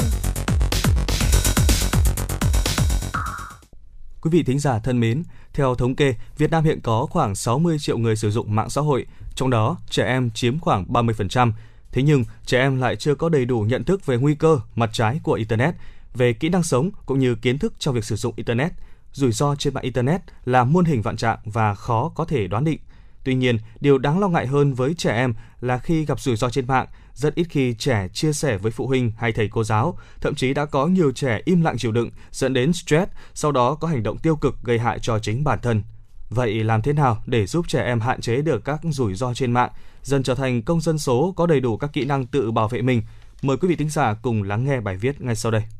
Thưa quý thính giả, Viện Nghiên cứu Quản lý Phát triển Bền vững và Tổ chức Cứu trợ Trẻ Em cho biết, trong suốt 2 năm chịu ảnh hưởng của dịch COVID-19, số lượng trẻ em ở Việt Nam có thiết bị kết nối Internet như máy tính, điện thoại thông minh, máy tính bảng đã tăng lên hơn 66%.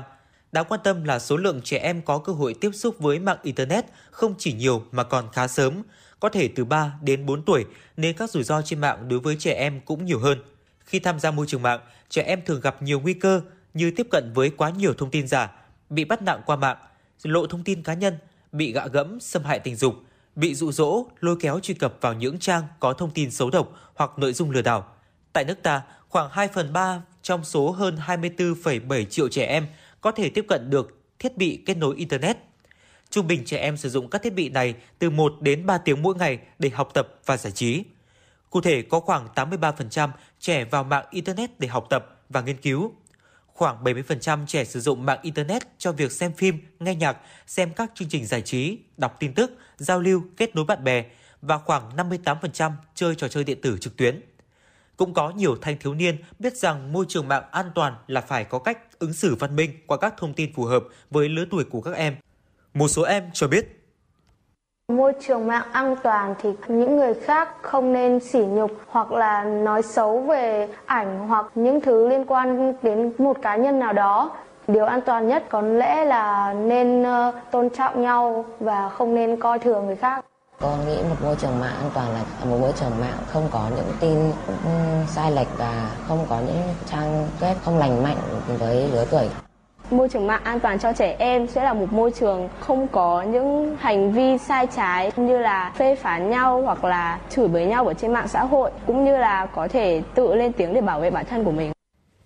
Môi trường Internet mang lại nhiều lợi ích và cơ hội cho trẻ em như cung cấp kiến thức, thông tin, tương tác, chia sẻ, kết nối, vui chơi, giải trí hấp dẫn và đa dạng. Tuy vậy, Internet cũng có nhiều cạm bẫy khó lường đối với nhóm đối tượng là trẻ em, vốn chưa có đầy đủ nhận thức và kỹ năng để tự bảo vệ bản thân trên môi trường mạng. Trong bối cảnh đại dịch COVID-19, mọi hoạt động làm việc và học tập hầu hết diễn ra trực tuyến, kéo theo gia tăng những nguy cơ và rủi ro đối với trẻ em trên môi trường mạng. Tuy nhiên, do Internet có một số đặc tính nên không chỉ trẻ em mà ngay cả người lớn cũng có thể gặp phải rủi ro. Ví dụ như đặc tính công khai trên Internet. Chỉ cần đăng tải một thông tin nào đó trên mạng thì tính công khai sẽ khiến thông tin lan truyền rất nhanh, thậm chí ở bên kia bán cầu, người khác cũng có thể đọc được. Hoặc đặc tính ẩn danh cũng có thể khiến cho trẻ em bị mắc bẫy khi kết bạn với những kẻ cố tình muốn giấu danh tính để lừa đảo, hoặc có ý đồ xấu hơn là bắt nạt, xâm hại trẻ sau khi làm quen trên mạng. Chưa kể các nguồn thông tin được đưa lên mạng mà trẻ em tiếp cận được chưa chắc đã là những thông tin đúng, hoặc các em cũng khó phân biệt được đâu là tin đúng, đâu là tin sai sự thật, hoặc tin nhằm mục đích lừa đảo.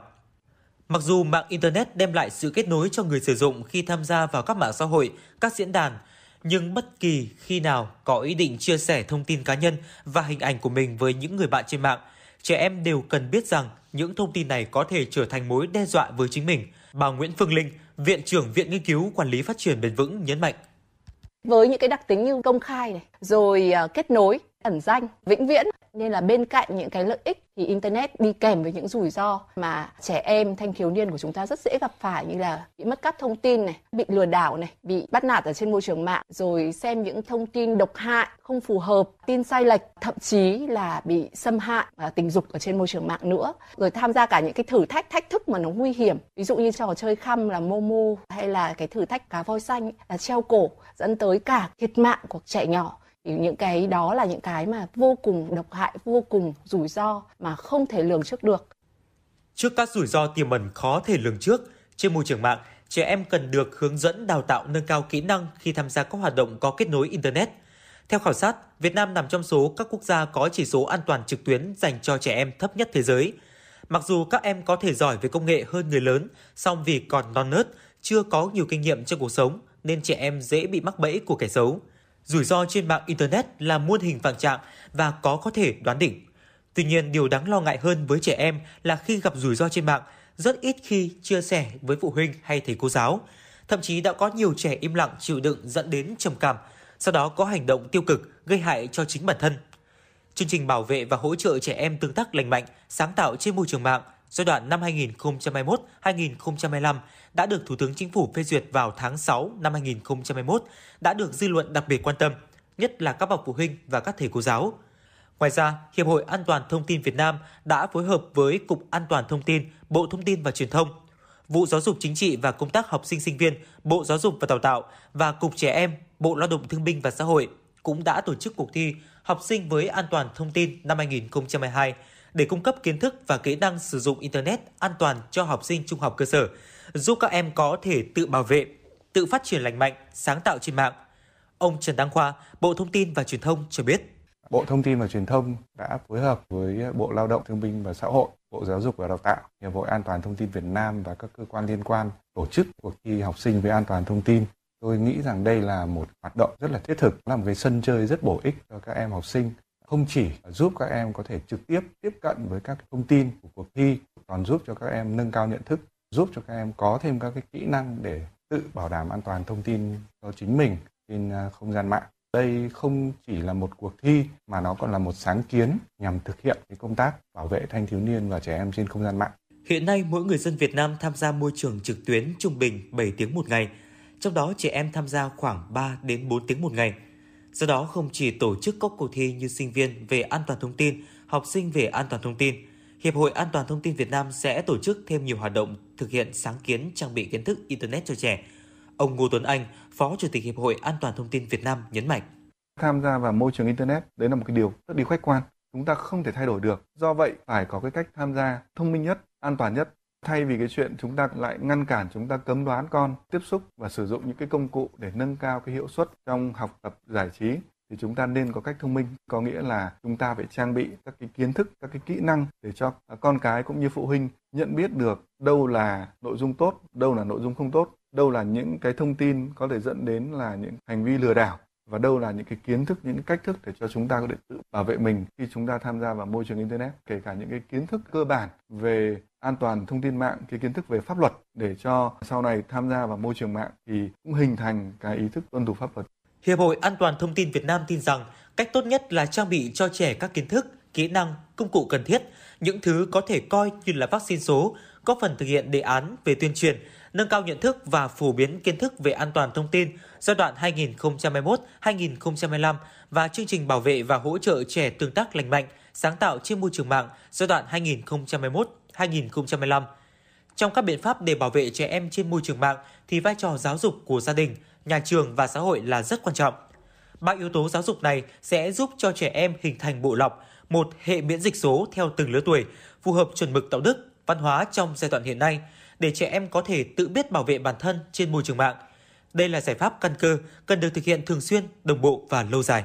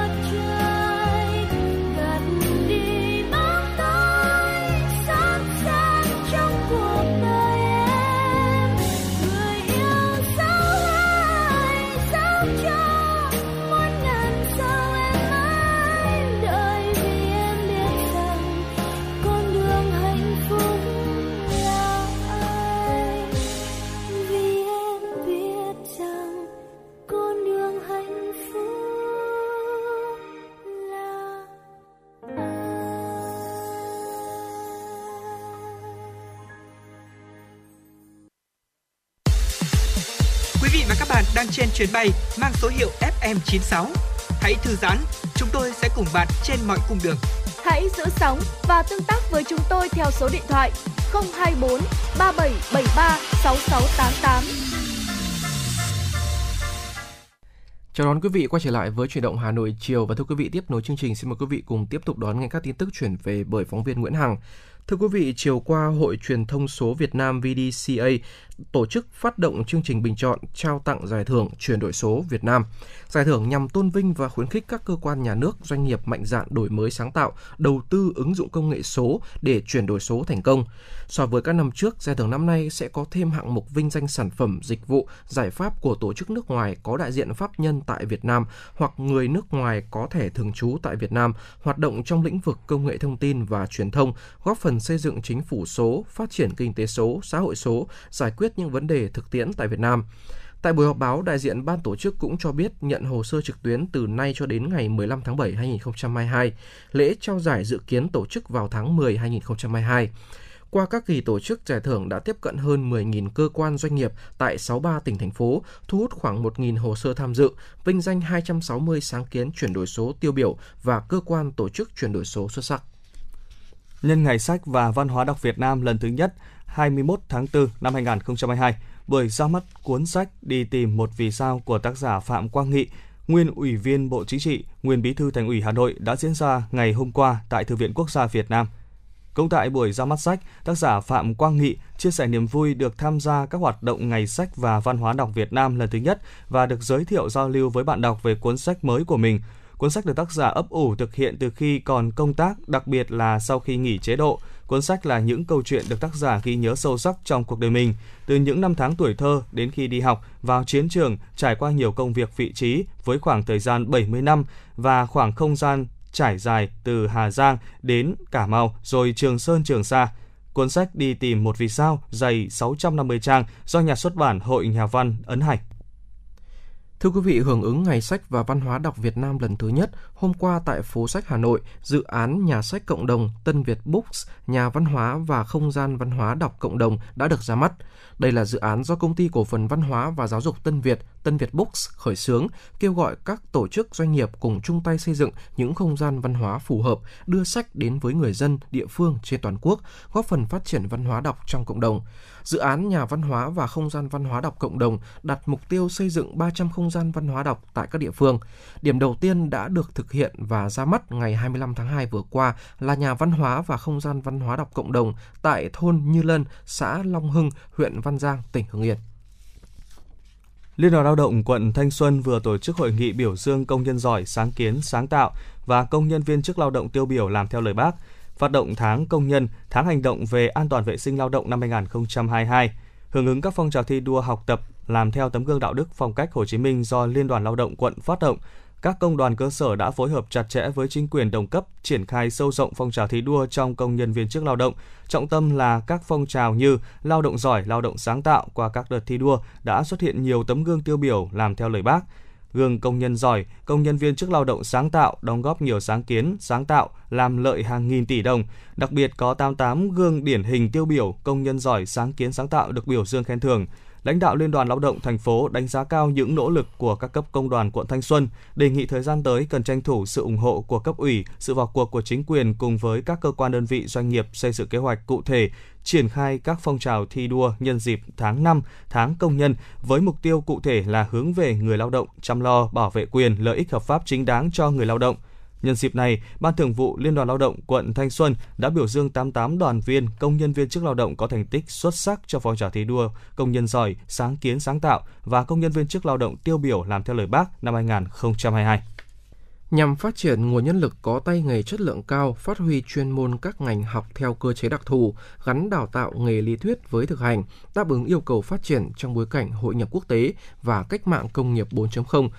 Trường Cao đẳng Kinh tế Kỹ thuật Thương mại Bộ Công Thương đã tổ chức lễ ký thỏa thuận hợp tác MOU với Công ty Cổ phần Đầu tư và Thương mại Du lịch Bảo Sơn. Tại lễ ký kết, các bên nhất trí và thực hiện liên kết tập trung vào các nội dung hợp tác đào tạo và đào tạo lại cho hai đơn vị là nhà trường và nhà tuyển dụng, cung ứng nguồn nhân lực có tay nghề cao cho thị trường nước ngoài thông qua các nội dung chương trình đào tạo phù hợp với năng lực và nhiệm vụ của mỗi bên phối hợp tổ chức các chương trình đào tạo ngắn hạn nhằm nâng cao chuyên môn nghiệp vụ cho các đối tượng có nhu cầu, tham gia góp ý kiến để xây dựng điều chỉnh chương trình đào tạo phù hợp với nhu cầu thực tế của thị trường lao động và xu hướng phát triển trong tương lai giới thiệu doanh nhân diễn giả phù hợp tham gia đội ngũ chuyên gia tư vấn giảng dạy, đặc biệt là chia sẻ hướng nghiệp cho sinh viên. Các bên đó tiến hành hợp tác trong việc tuyển dụng, giới thiệu đáp ứng nhu cầu về nguồn lao động có tay nghề cao cho các doanh nghiệp trong và ngoài nước.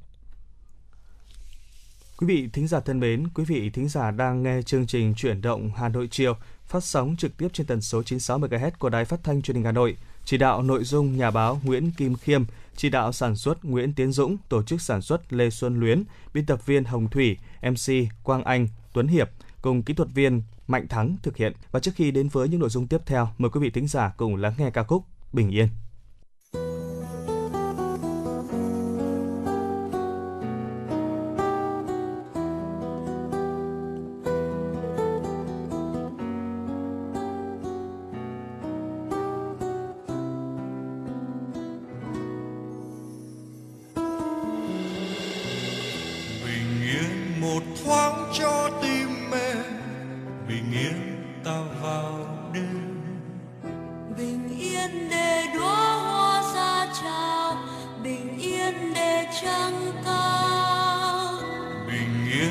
Để sóng nâng niu bờ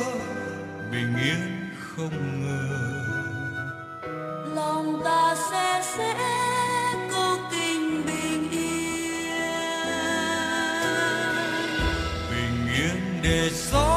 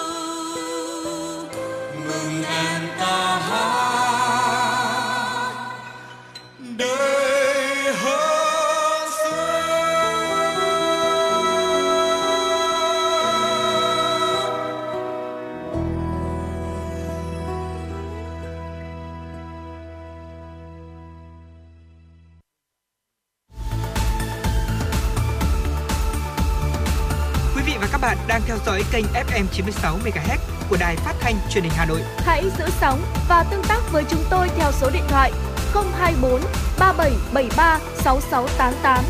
FM 96 đồng hành trên mọi nẻo đường.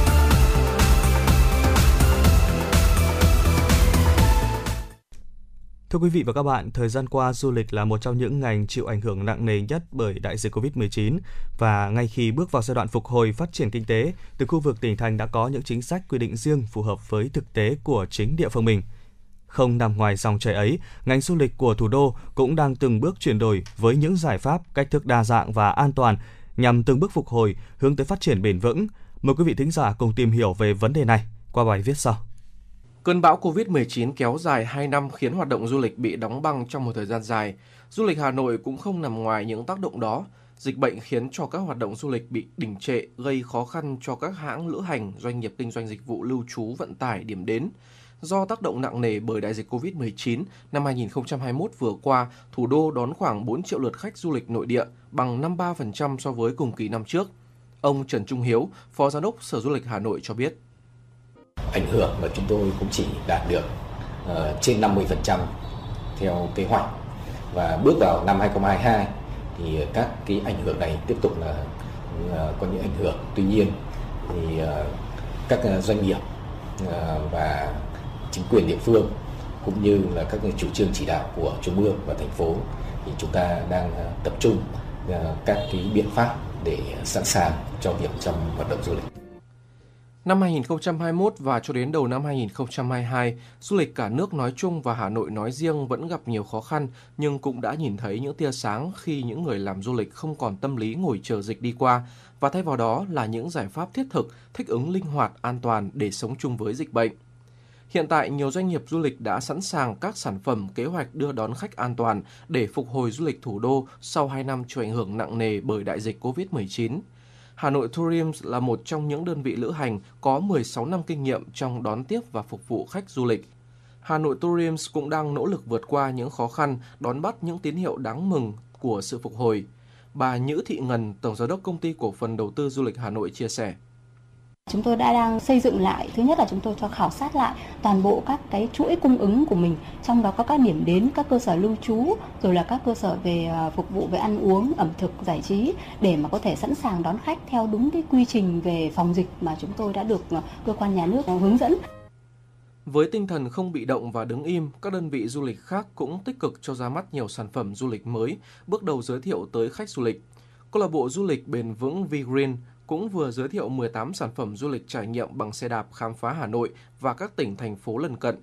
Việc giới thiệu các sản phẩm mới cùng việc cơ cấu lại sản phẩm du lịch ở thời điểm hiện tại đã cho thấy tính cấp thiết khi xu hướng thói quen của du khách đã thay đổi.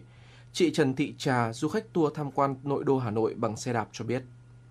Tham gia cái chương trình này thì mọi người cũng mong muốn từ lâu rồi, cũng là ấp ủ của rất nhiều ờ, người. Thì mình rất là hạnh phúc khi được tham gia cái chương trình này. Thứ nhất là cũng nâng cao sức khỏe và cũng kêu gọi mọi người là cũng lên ờ, quan trọng chú trọng về cái du lịch sức khỏe hơn và cũng mong rằng là Hà Nội mình cũng kêu gọi là môi trường sống sạch khỏe đẹp. Qua hàng loạt các sự kiện được tổ chức thời gian gần đây như chương trình du lịch Hà Nội chào 2022, Get On Hà Nội 2022, lễ hội khinh khí cầu Hà Nội muôn màu, VITM Hà Nội 2022 cho thấy du lịch Hà Nội đã thực sự phục hồi sau một thời gian dài bị ảnh hưởng nặng nề bởi đại dịch COVID-19. Theo báo cáo kết quả thực hiện kế hoạch phát triển kinh tế xã hội 3 tháng đầu năm của Sở Du lịch Hà Nội, lượng khách du lịch nội địa đến thủ đô trong quý 1 2022 ước đạt 2,8 triệu lượt khách, tăng 45,3% so với cùng kỳ năm 2021. Tổng thu từ khách du lịch ước đạt 7,8 nghìn tỷ đồng, tăng 45,3% so với cùng kỳ năm 2021. Theo Sở Du lịch Hà Nội, để đẩy mạnh việc phục hồi phát triển du lịch thủ đô cho năm 2022, Sở Du lịch Hà Nội đã phối hợp với các đơn vị liên quan xây dựng kế hoạch tổ chức nhiều sự kiện văn hóa du lịch. Theo đó, từ nay đến cuối năm 2022, Sở Du lịch Hà Nội sẽ tiếp tục tổ chức lễ hội quà tặng du lịch Hà Nội dự kiến vào quý 2 2022, lễ hội áo dài Hà Nội dự kiến quý 4 2022, cuộc thi tuyển chọn đại sứ du lịch Hà Nội và bài hát du lịch Hà Nội – Đặc biệt trong dịp tổ chức SEA Games 31 tới đây, thành phố Hà Nội sẽ xây dựng các tour du lịch đặc sắc quảng bá điểm đến, các sản phẩm du lịch đến với các đoàn vận động viên, phóng viên báo chí và du khách quốc tế. Bên cạnh đó, Sở Du lịch sẽ phối hợp với Trung tâm xúc tiến đầu tư thương mại du lịch thành phố và các sở ngành tổ chức quảng bá thu hút khách tới các sự kiện có tính chất quốc tế và các hoạt động chung của thành phố như chương trình Happy Tết 2022, lễ hội du lịch văn hóa ẩm thực Hà Nội, Festival Nông sản, sản phẩm ô cốp, chương trình Mỗi xã một sản phẩm gắn kết du lịch Hà Nội 2022, lễ hội ẩm thực du lịch làng nghề Hà Nội. Để chuẩn bị cho việc mở cửa du lịch, phát triển thị trường, Sở Du lịch cũng thực hiện nhiều công việc để xây dựng sản phẩm du lịch và nâng chất lượng sản phẩm du lịch. Bên cạnh đó, Sở Du lịch tiếp tục triển khai hướng dẫn Bộ tiêu chí đánh giá điểm du lịch, khu du lịch chất lượng cao trên địa bàn thành phố Hà Nội giai đoạn 2021-2025 cho Ủy ban dân các quận, huyện, thị xã, các tổ chức cá nhân quản lý khu điểm tham quan du lịch trên địa bàn thành phố Hà Nội. Hiện nay, nhiều địa phương và đơn vị lữ hành của Hà Nội cũng chủ động xây dựng thêm các sản phẩm du lịch mới để sẵn sàng đón khách, phục hồi thị trường du lịch trong năm 2022. Theo kế hoạch, Hà Nội phấn đấu năm 2022 sẽ đón và phục vụ hơn 10 triệu lượt khách, trong đó có hơn 1,2 triệu lượt khách quốc tế. Tổng thu từ khách du lịch phấn đấu hơn 30.000 tỷ đồng. Dự kiến trong quý 2 2022, thành phố Hà Nội sẽ đón khoảng 3,2 triệu lượt khách, trong đó đón khoảng 3 triệu lượt khách nội địa và 150 đến 200 nghìn lượt khách quốc tế. Đây sẽ là lượng khách rất quan trọng mà ngành du lịch thành phố cần tận dụng, khai thác hiệu quả, qua đó đẩy nhanh quá trình phục hồi.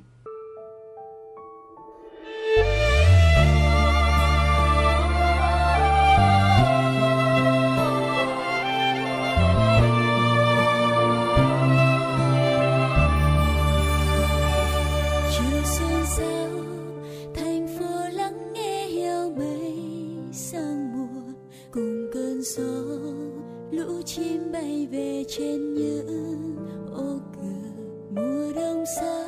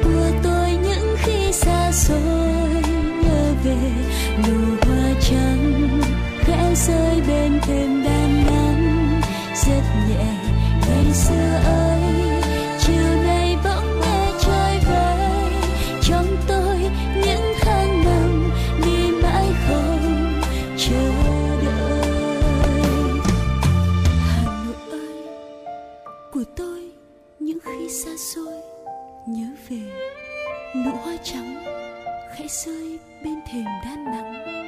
rất nhẹ ngày xưa ơi chiều nay bỗng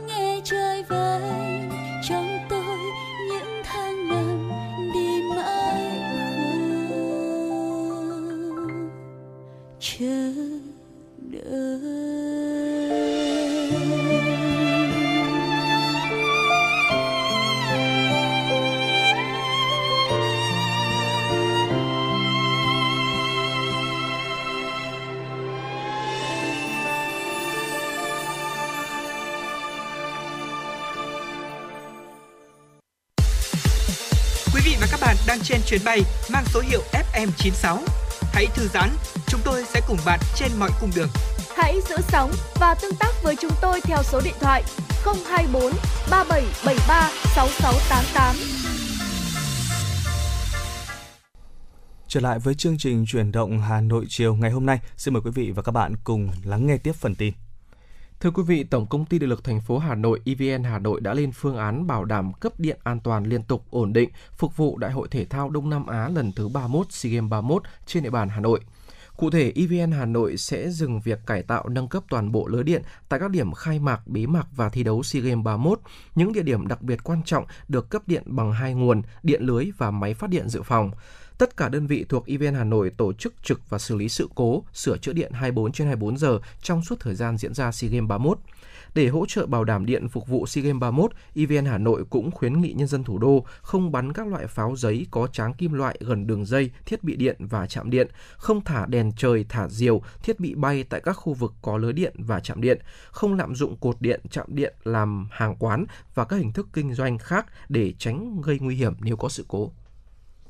Ban tổ chức Đại hội Thể thao Đông Nam Á lần thứ 31 SEA Games 31 vừa thống nhất về phương án phát hành giấy mời và vé các nội dung thi đấu trong SEA Games 31. Theo đó, toàn bộ giấy mời dự lễ khai mạc, lễ bế mạc SEA Games 31, giấy mời và vé trận tranh huy chương đồng, trận chung kết bóng đá nam tại sân vận động quốc gia Mỹ Đình sẽ do ban tổ chức SEA Games 31 quản lý, phát hành và phân phối. Công tác chuẩn bị tổ chức SEA Games 31 đang được ban tổ chức thành phố Hà Nội và 11 địa phương đăng cai tích cực triển khai thực hiện. Cũng theo ban tổ chức, số lượng vận động viên đăng ký tham dự trên hệ thống trực tuyến đến nay là 5.252 người. Số lượng chính xác sẽ được công bố tại hội nghị khẳng định.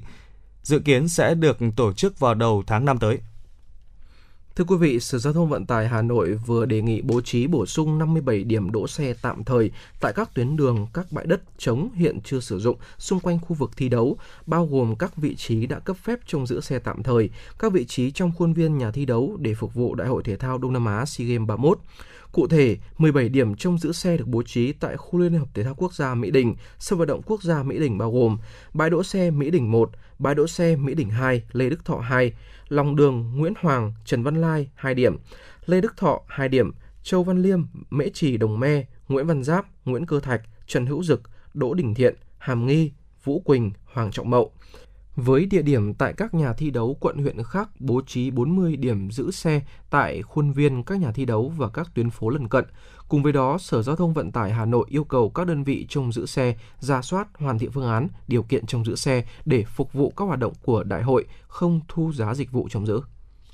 Trung tâm Quản lý Giao thông Công cộng thành phố Hà Nội cho biết trong năm 2022, Hà Nội sẽ mở mới 28 tuyến buýt, trong đó có 6 tuyến xe buýt điện, nâng tổng số xe buýt điện lên 9 tuyến. Mở mới 5 tuyến buýt thường kết nối với tuyến đường sắt đô thị 2A Cát Linh Hà Đông và 17 tuyến buýt khác dự kiến triển khai trong quý 3 và quý 4 năm 2022. Được biết, theo kế hoạch của Ủy ban nhân dân thành phố Hà Nội về phát triển vận tải hành khách công cộng, đến năm 2025, xe buýt đáp ứng 16 đến 18% và đến năm 2030 đáp ứng 25% nhu cầu đi lại của người dân.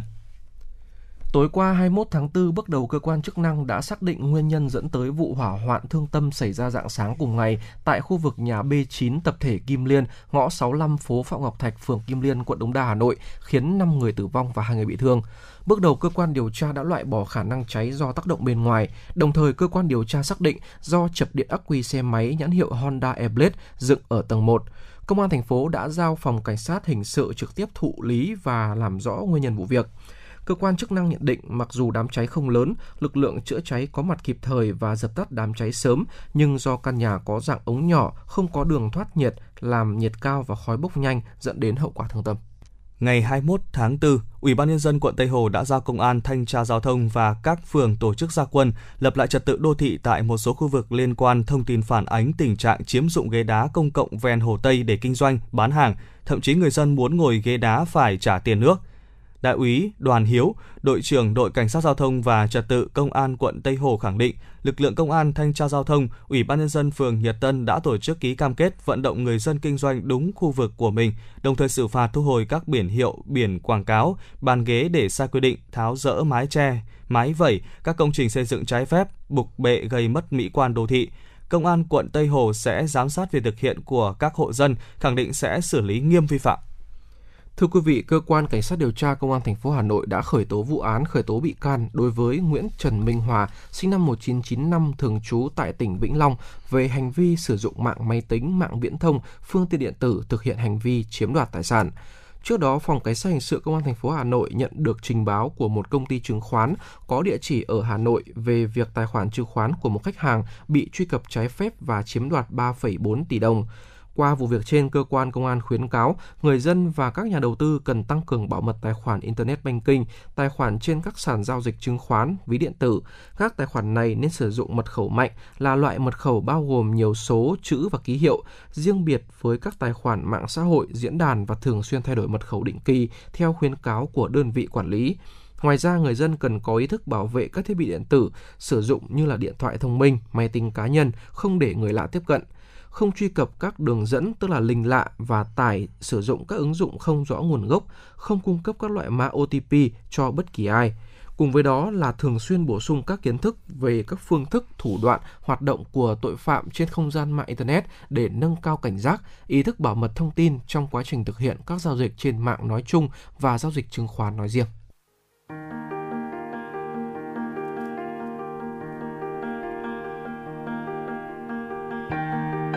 Quý vị và các bạn đang theo dõi kênh FM 96 MHz của đài phát thanh truyền hình Hà Nội. Hãy giữ sóng và tương tác với chúng tôi theo số điện thoại 024 3773 6688. FM 96 đồng hành trên mọi nẻo đường. Thưa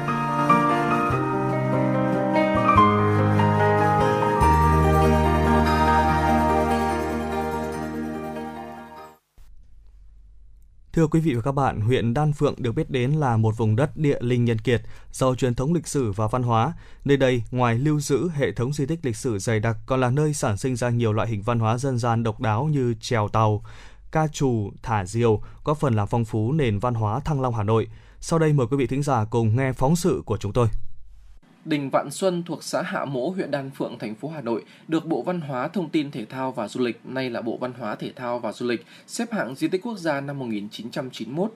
Đình Vạn Xuân nằm ở trung tâm làng, xây dựng theo hướng Tây, là tâm đối xứng của hai ngôi đền hàng văn là Văn Hiến Đường và đền hàng võ là Chi Chỉ Đường ở hai đầu Bắc Nam của làng.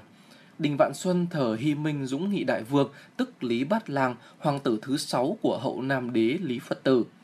Đình được xây cất trên khu đất rộng với những nét kiến trúc độc đáo, quy hoạch khác biệt với nhiều ngôi đình nổi tiếng hiện có ở Việt Nam. Thay vì quy hoạch theo kiểu chữ nhất, chữ nhì, chữ công, chữ môn, đình Vạn Xuân quy hoạch theo kiến trúc nội công ngoại quốc với 10 nóc nhà liên kết tạo thành. Hệ thống cửa bức bàn kéo dài suốt mặt trước cùng tiền sảnh, nhà đại đình vươn cao phảng phất bóng dáng của một hành cung dinh thự lớn dưới thời phong kiến trước đây, góp phần làm phong phú đa dạng thêm kiến trúc đình làng Việt Nam. Đền Văn Hiến là nơi thờ chính hai vị đại hiền của làng Hạ Mỗ là Thái úy Tô Hiến Thành và quan nghề Đỗ Trí Trung. Các kiến trúc chính của đền Văn Hiến được xây dựng theo hướng đông. Sau lần tôn tạo năm 2005, quy hoạch mặt bằng nhà đền và nhà mẫu chuyển sang phía trái. Khu Tô Vương Lăng Thái Sư Mộ nhìn thẳng nhà bia Văn Hiến đường Bi Ký bên Hồ Bán Nguyệt. Gian giữa nhà tiền tế chiếu trực diện tượng danh nhân Tô Hiến Thành nằm ở trung tâm khuôn viên đền Văn Hiến. Nhà giáo Nguyễn Tọa, nhà nghiên cứu lịch sử địa phương xã Hạ Mỗ huyện Đan Phượng cho biết.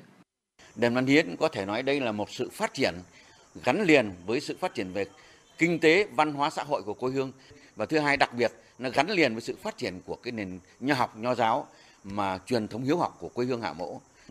Cái thứ hai là gắn liền với cái à, quá trình hoạt động trong việc bảo vệ tổ quốc cũng gắn liền cái sự phát triển của cái tổ chức bí mật cái phong trào gọi là hội à, Phong Vân hiện nay còn có hai cái di vật rất quý. Thứ nhất là bộ bia khoa tràng là ghi tên tất cả những người khoa bảng từ thời Lê Nguyễn. Là đặc biệt ở đây còn giữ được nguyên bộ mộc bản in sách cổ kim truyền lục. Cổ kim truyền lục là một bộ sách đã được tiến hành của nhân nhân dân Hà Mỗ gồm các nhà nho, nhà thơ năm 1907 tổ chức lễ đồng giang bút và lấy lời cái dân dạy của các bậc thánh nhân, các bậc hiền triết để làm cái nội dung tư tưởng giáo dục truyền thống cho con em cho quê hương trong cái bộ sách của Kim Truyền Lục này gồm có trên 500 bài thơ văn ở bốn tập nguyên hành lợi trinh đã đem lại một cái niềm tự hào rất lớn cho nhân dân Hạ Mỗ. Trong những di tích lịch sử hiện có ở Hạ Mỗ thì cùng với đỉnh Vạn Xuân, đền Văn Hiến, chùa Hải Giác là những di tích lịch sử tiêu biểu được công nhận là di tích lịch sử cấp quốc gia từ đầu những năm 90 của thế kỷ 20. Và nói đến Đan Phượng sẽ là thiếu sót lớn nếu không nhắc tới hát trèo tàu. Trèo tàu tổng gối và nét đẹp văn hóa đặc sắc của vùng đồng bằng Bắc Bộ là di sản mà người dân tổng gối xưa sáng tạo, gần gũi với đời sống của vùng đất Tân Hội. Qua nhiều thăng trầm, có lúc tưởng chừng như mai một, nhưng nhờ đam mê, tâm huyết với các bậc cao niên, trèo tàu đã hồi sinh và lan tỏa trong cộng đồng dân cư. Việc giữ gìn và phát triển trèo tàu đang là chăn trở của những nghệ nhân nơi đây sau khi họ đã tìm tòi, sưu tầm, phục dựng và gìn giữ một phần những làn điệu trèo tàu cổ cũng như tâm huyết truyền dạy cho thế hệ trẻ. Có lẽ vì thế, năm 1998, câu lạc bộ trèo tàu xã Tân Hội ra đời với hơn 50 thành viên nhằm mục đích lưu giữ, phát huy giá trị văn hóa di sản trèo tàu. Trong suốt 20 năm qua, câu lạc bộ trèo tàu Tân Hội đã làm tốt công việc gìn giữ và phát huy giá trị di sản này. Ngay khi vừa thành lập, câu lạc bộ đã tập hợp các thanh thiếu niên trong xã, tổ chức khóa học giảng dạy truyền đạt cách hát trèo tàu, tổ chức các hội hát trèo tàu để người dân giao lưu và hiểu hơn về di sản. Nghệ nhân ưu tú Ngô Thị Thu, chủ nhiệm câu lạc bộ hát trèo tàu Tân Hội, huyện Đan Phượng cho biết. Trèo tàu hát trên cạn, tức là hát trên thuyền cạn và chỉ có riêng ở xã Tân Hội chúng tôi mới có. Thế thì nó khác ở chỗ chỗ nữa là có 3 phần. Phần thứ nhất là phần hát thánh ca, tức là hát lễ trình. Phần thứ hai là phần hát chạo ca, đối đáp tàu tượng trên uh, voi giữa voi và thuyền. Phần thứ ba là phần hát bỏ bộ và đồng thời hát giao lưu với lại các uh, khách thập phương cùng các bạn ở các xã khác đến dự lễ hội. Và nó có một phần đặc trưng nữa là hát chèo tàu chỉ có nữ và không có nam. Để mà siêu tầm những các cái làn điệu chèo tàu cổ thì chúng tôi cũng cùng với sở và cùng với phòng văn hóa và ban văn hóa xã cũng đi siêu tầm với các cụ và chúng tôi muốn là lưu giữ và giữ gìn cái bản sắc văn hóa của quê hương chúng tôi. Huyện Đan Phượng có 155 di tích lịch sử văn hóa, trong đó một di tích xếp hạng quốc gia đặc biệt, 38 di tích xếp hạng cấp quốc gia, 33 di tích xếp hạng cấp thành phố. Các di tích có giá trị lịch sử văn hóa là niềm tự hào, cũng là trách nhiệm to lớn của nhân dân và cán bộ huyện Đan Phượng trong việc giữ gìn và phát huy giá trị của các di sản đó. Thời gian qua, huyện Đan Phượng đã ban hành nhiều văn bản về việc quản lý các di tích trên địa bàn, trong đó thống nhất thực hiện quản lý nhà nước toàn bộ hệ thống di tích lịch sử văn hóa trên địa bàn với cấp xã, thị trấn là đơn vị trực tiếp quản lý di tích. Nhờ đó, hệ thống di tích tại Đan Phượng đã được quản lý tốt. Toàn bộ phần di tích gốc đều được quan tâm bảo quản, hạn chế bị xâm hại. Các di vật, cổ vật tại các di tích được bảo vệ khá nghiêm ngặt, không xảy ra tình trạng mất cắp hay thất thoát. Việc tổ chức lễ hội gắn với di tích được thực hiện theo đúng quy chế, lễ hội được tổ chức an toàn, tiết kiệm, đáp ứng nhu cầu hoạt động tín ngưỡng, văn hóa của nhân dân và phát huy được ý nghĩa giáo dục truyền thống. Nhiều hoạt động văn hóa dân gian truyền thống của địa phương cũng được phục hồi. Nghệ nhân ưu tú Nguyễn Hữu Yến, Phó chủ nhiệm câu lạc bộ hát chèo tàu Tân Hội, huyện Đan Phượng cho biết. Hội hát hàng năm là cái ngày và, và ngày rằm tháng riêng và hoặc là xưa là đến 25 năm mới có một lần mở hội có một câu hát mà người dân là cũng biết mà cũng thuộc, đó là tháng riêng đóng đám ngoài đồng trong dư lâm tỉnh, nước đồng về xem. Tướng cờ, tướng kiệu đôi bên, giữa thì tàu hát trong thuyền đôi gò vì những ờ, cái công tích lớn như vậy, tức là cái câu bài hát đấy là cái gọi là bài hát khai hội và mở đầu cho hội hè là phải có cái câu này. Chính quyền và nhân dân Đan Phượng trong những năm qua rất quan tâm đến việc bảo tồn, phát huy các giá trị lịch sử, văn hóa truyền thống. Di sản văn hóa phi vật thể được coi là một phần hồn cốt của Thăng Long Hà Nội. Ở đó chất chứa những tinh hoa của dòng chảy văn hóa trong suốt chiều dài hàng ngàn năm lịch sử. Hà Nội là trung tâm văn hóa lớn của cả nước, vì vậy việc bảo vệ di sản văn hóa phi vật thể trong đời sống hiện nay trước sức ép của quá trình đô thị hóa chính là bảo vệ một phần hồn cốt cho văn hóa Hà Nội. Quý vị thính giả thân mến, chương trình chuyển động Hà Nội chiều của chúng tôi đến đây xin tạm dừng. Hẹn gặp lại quý vị và các bạn ở các chương trình sau. Thân ái chào tạm biệt.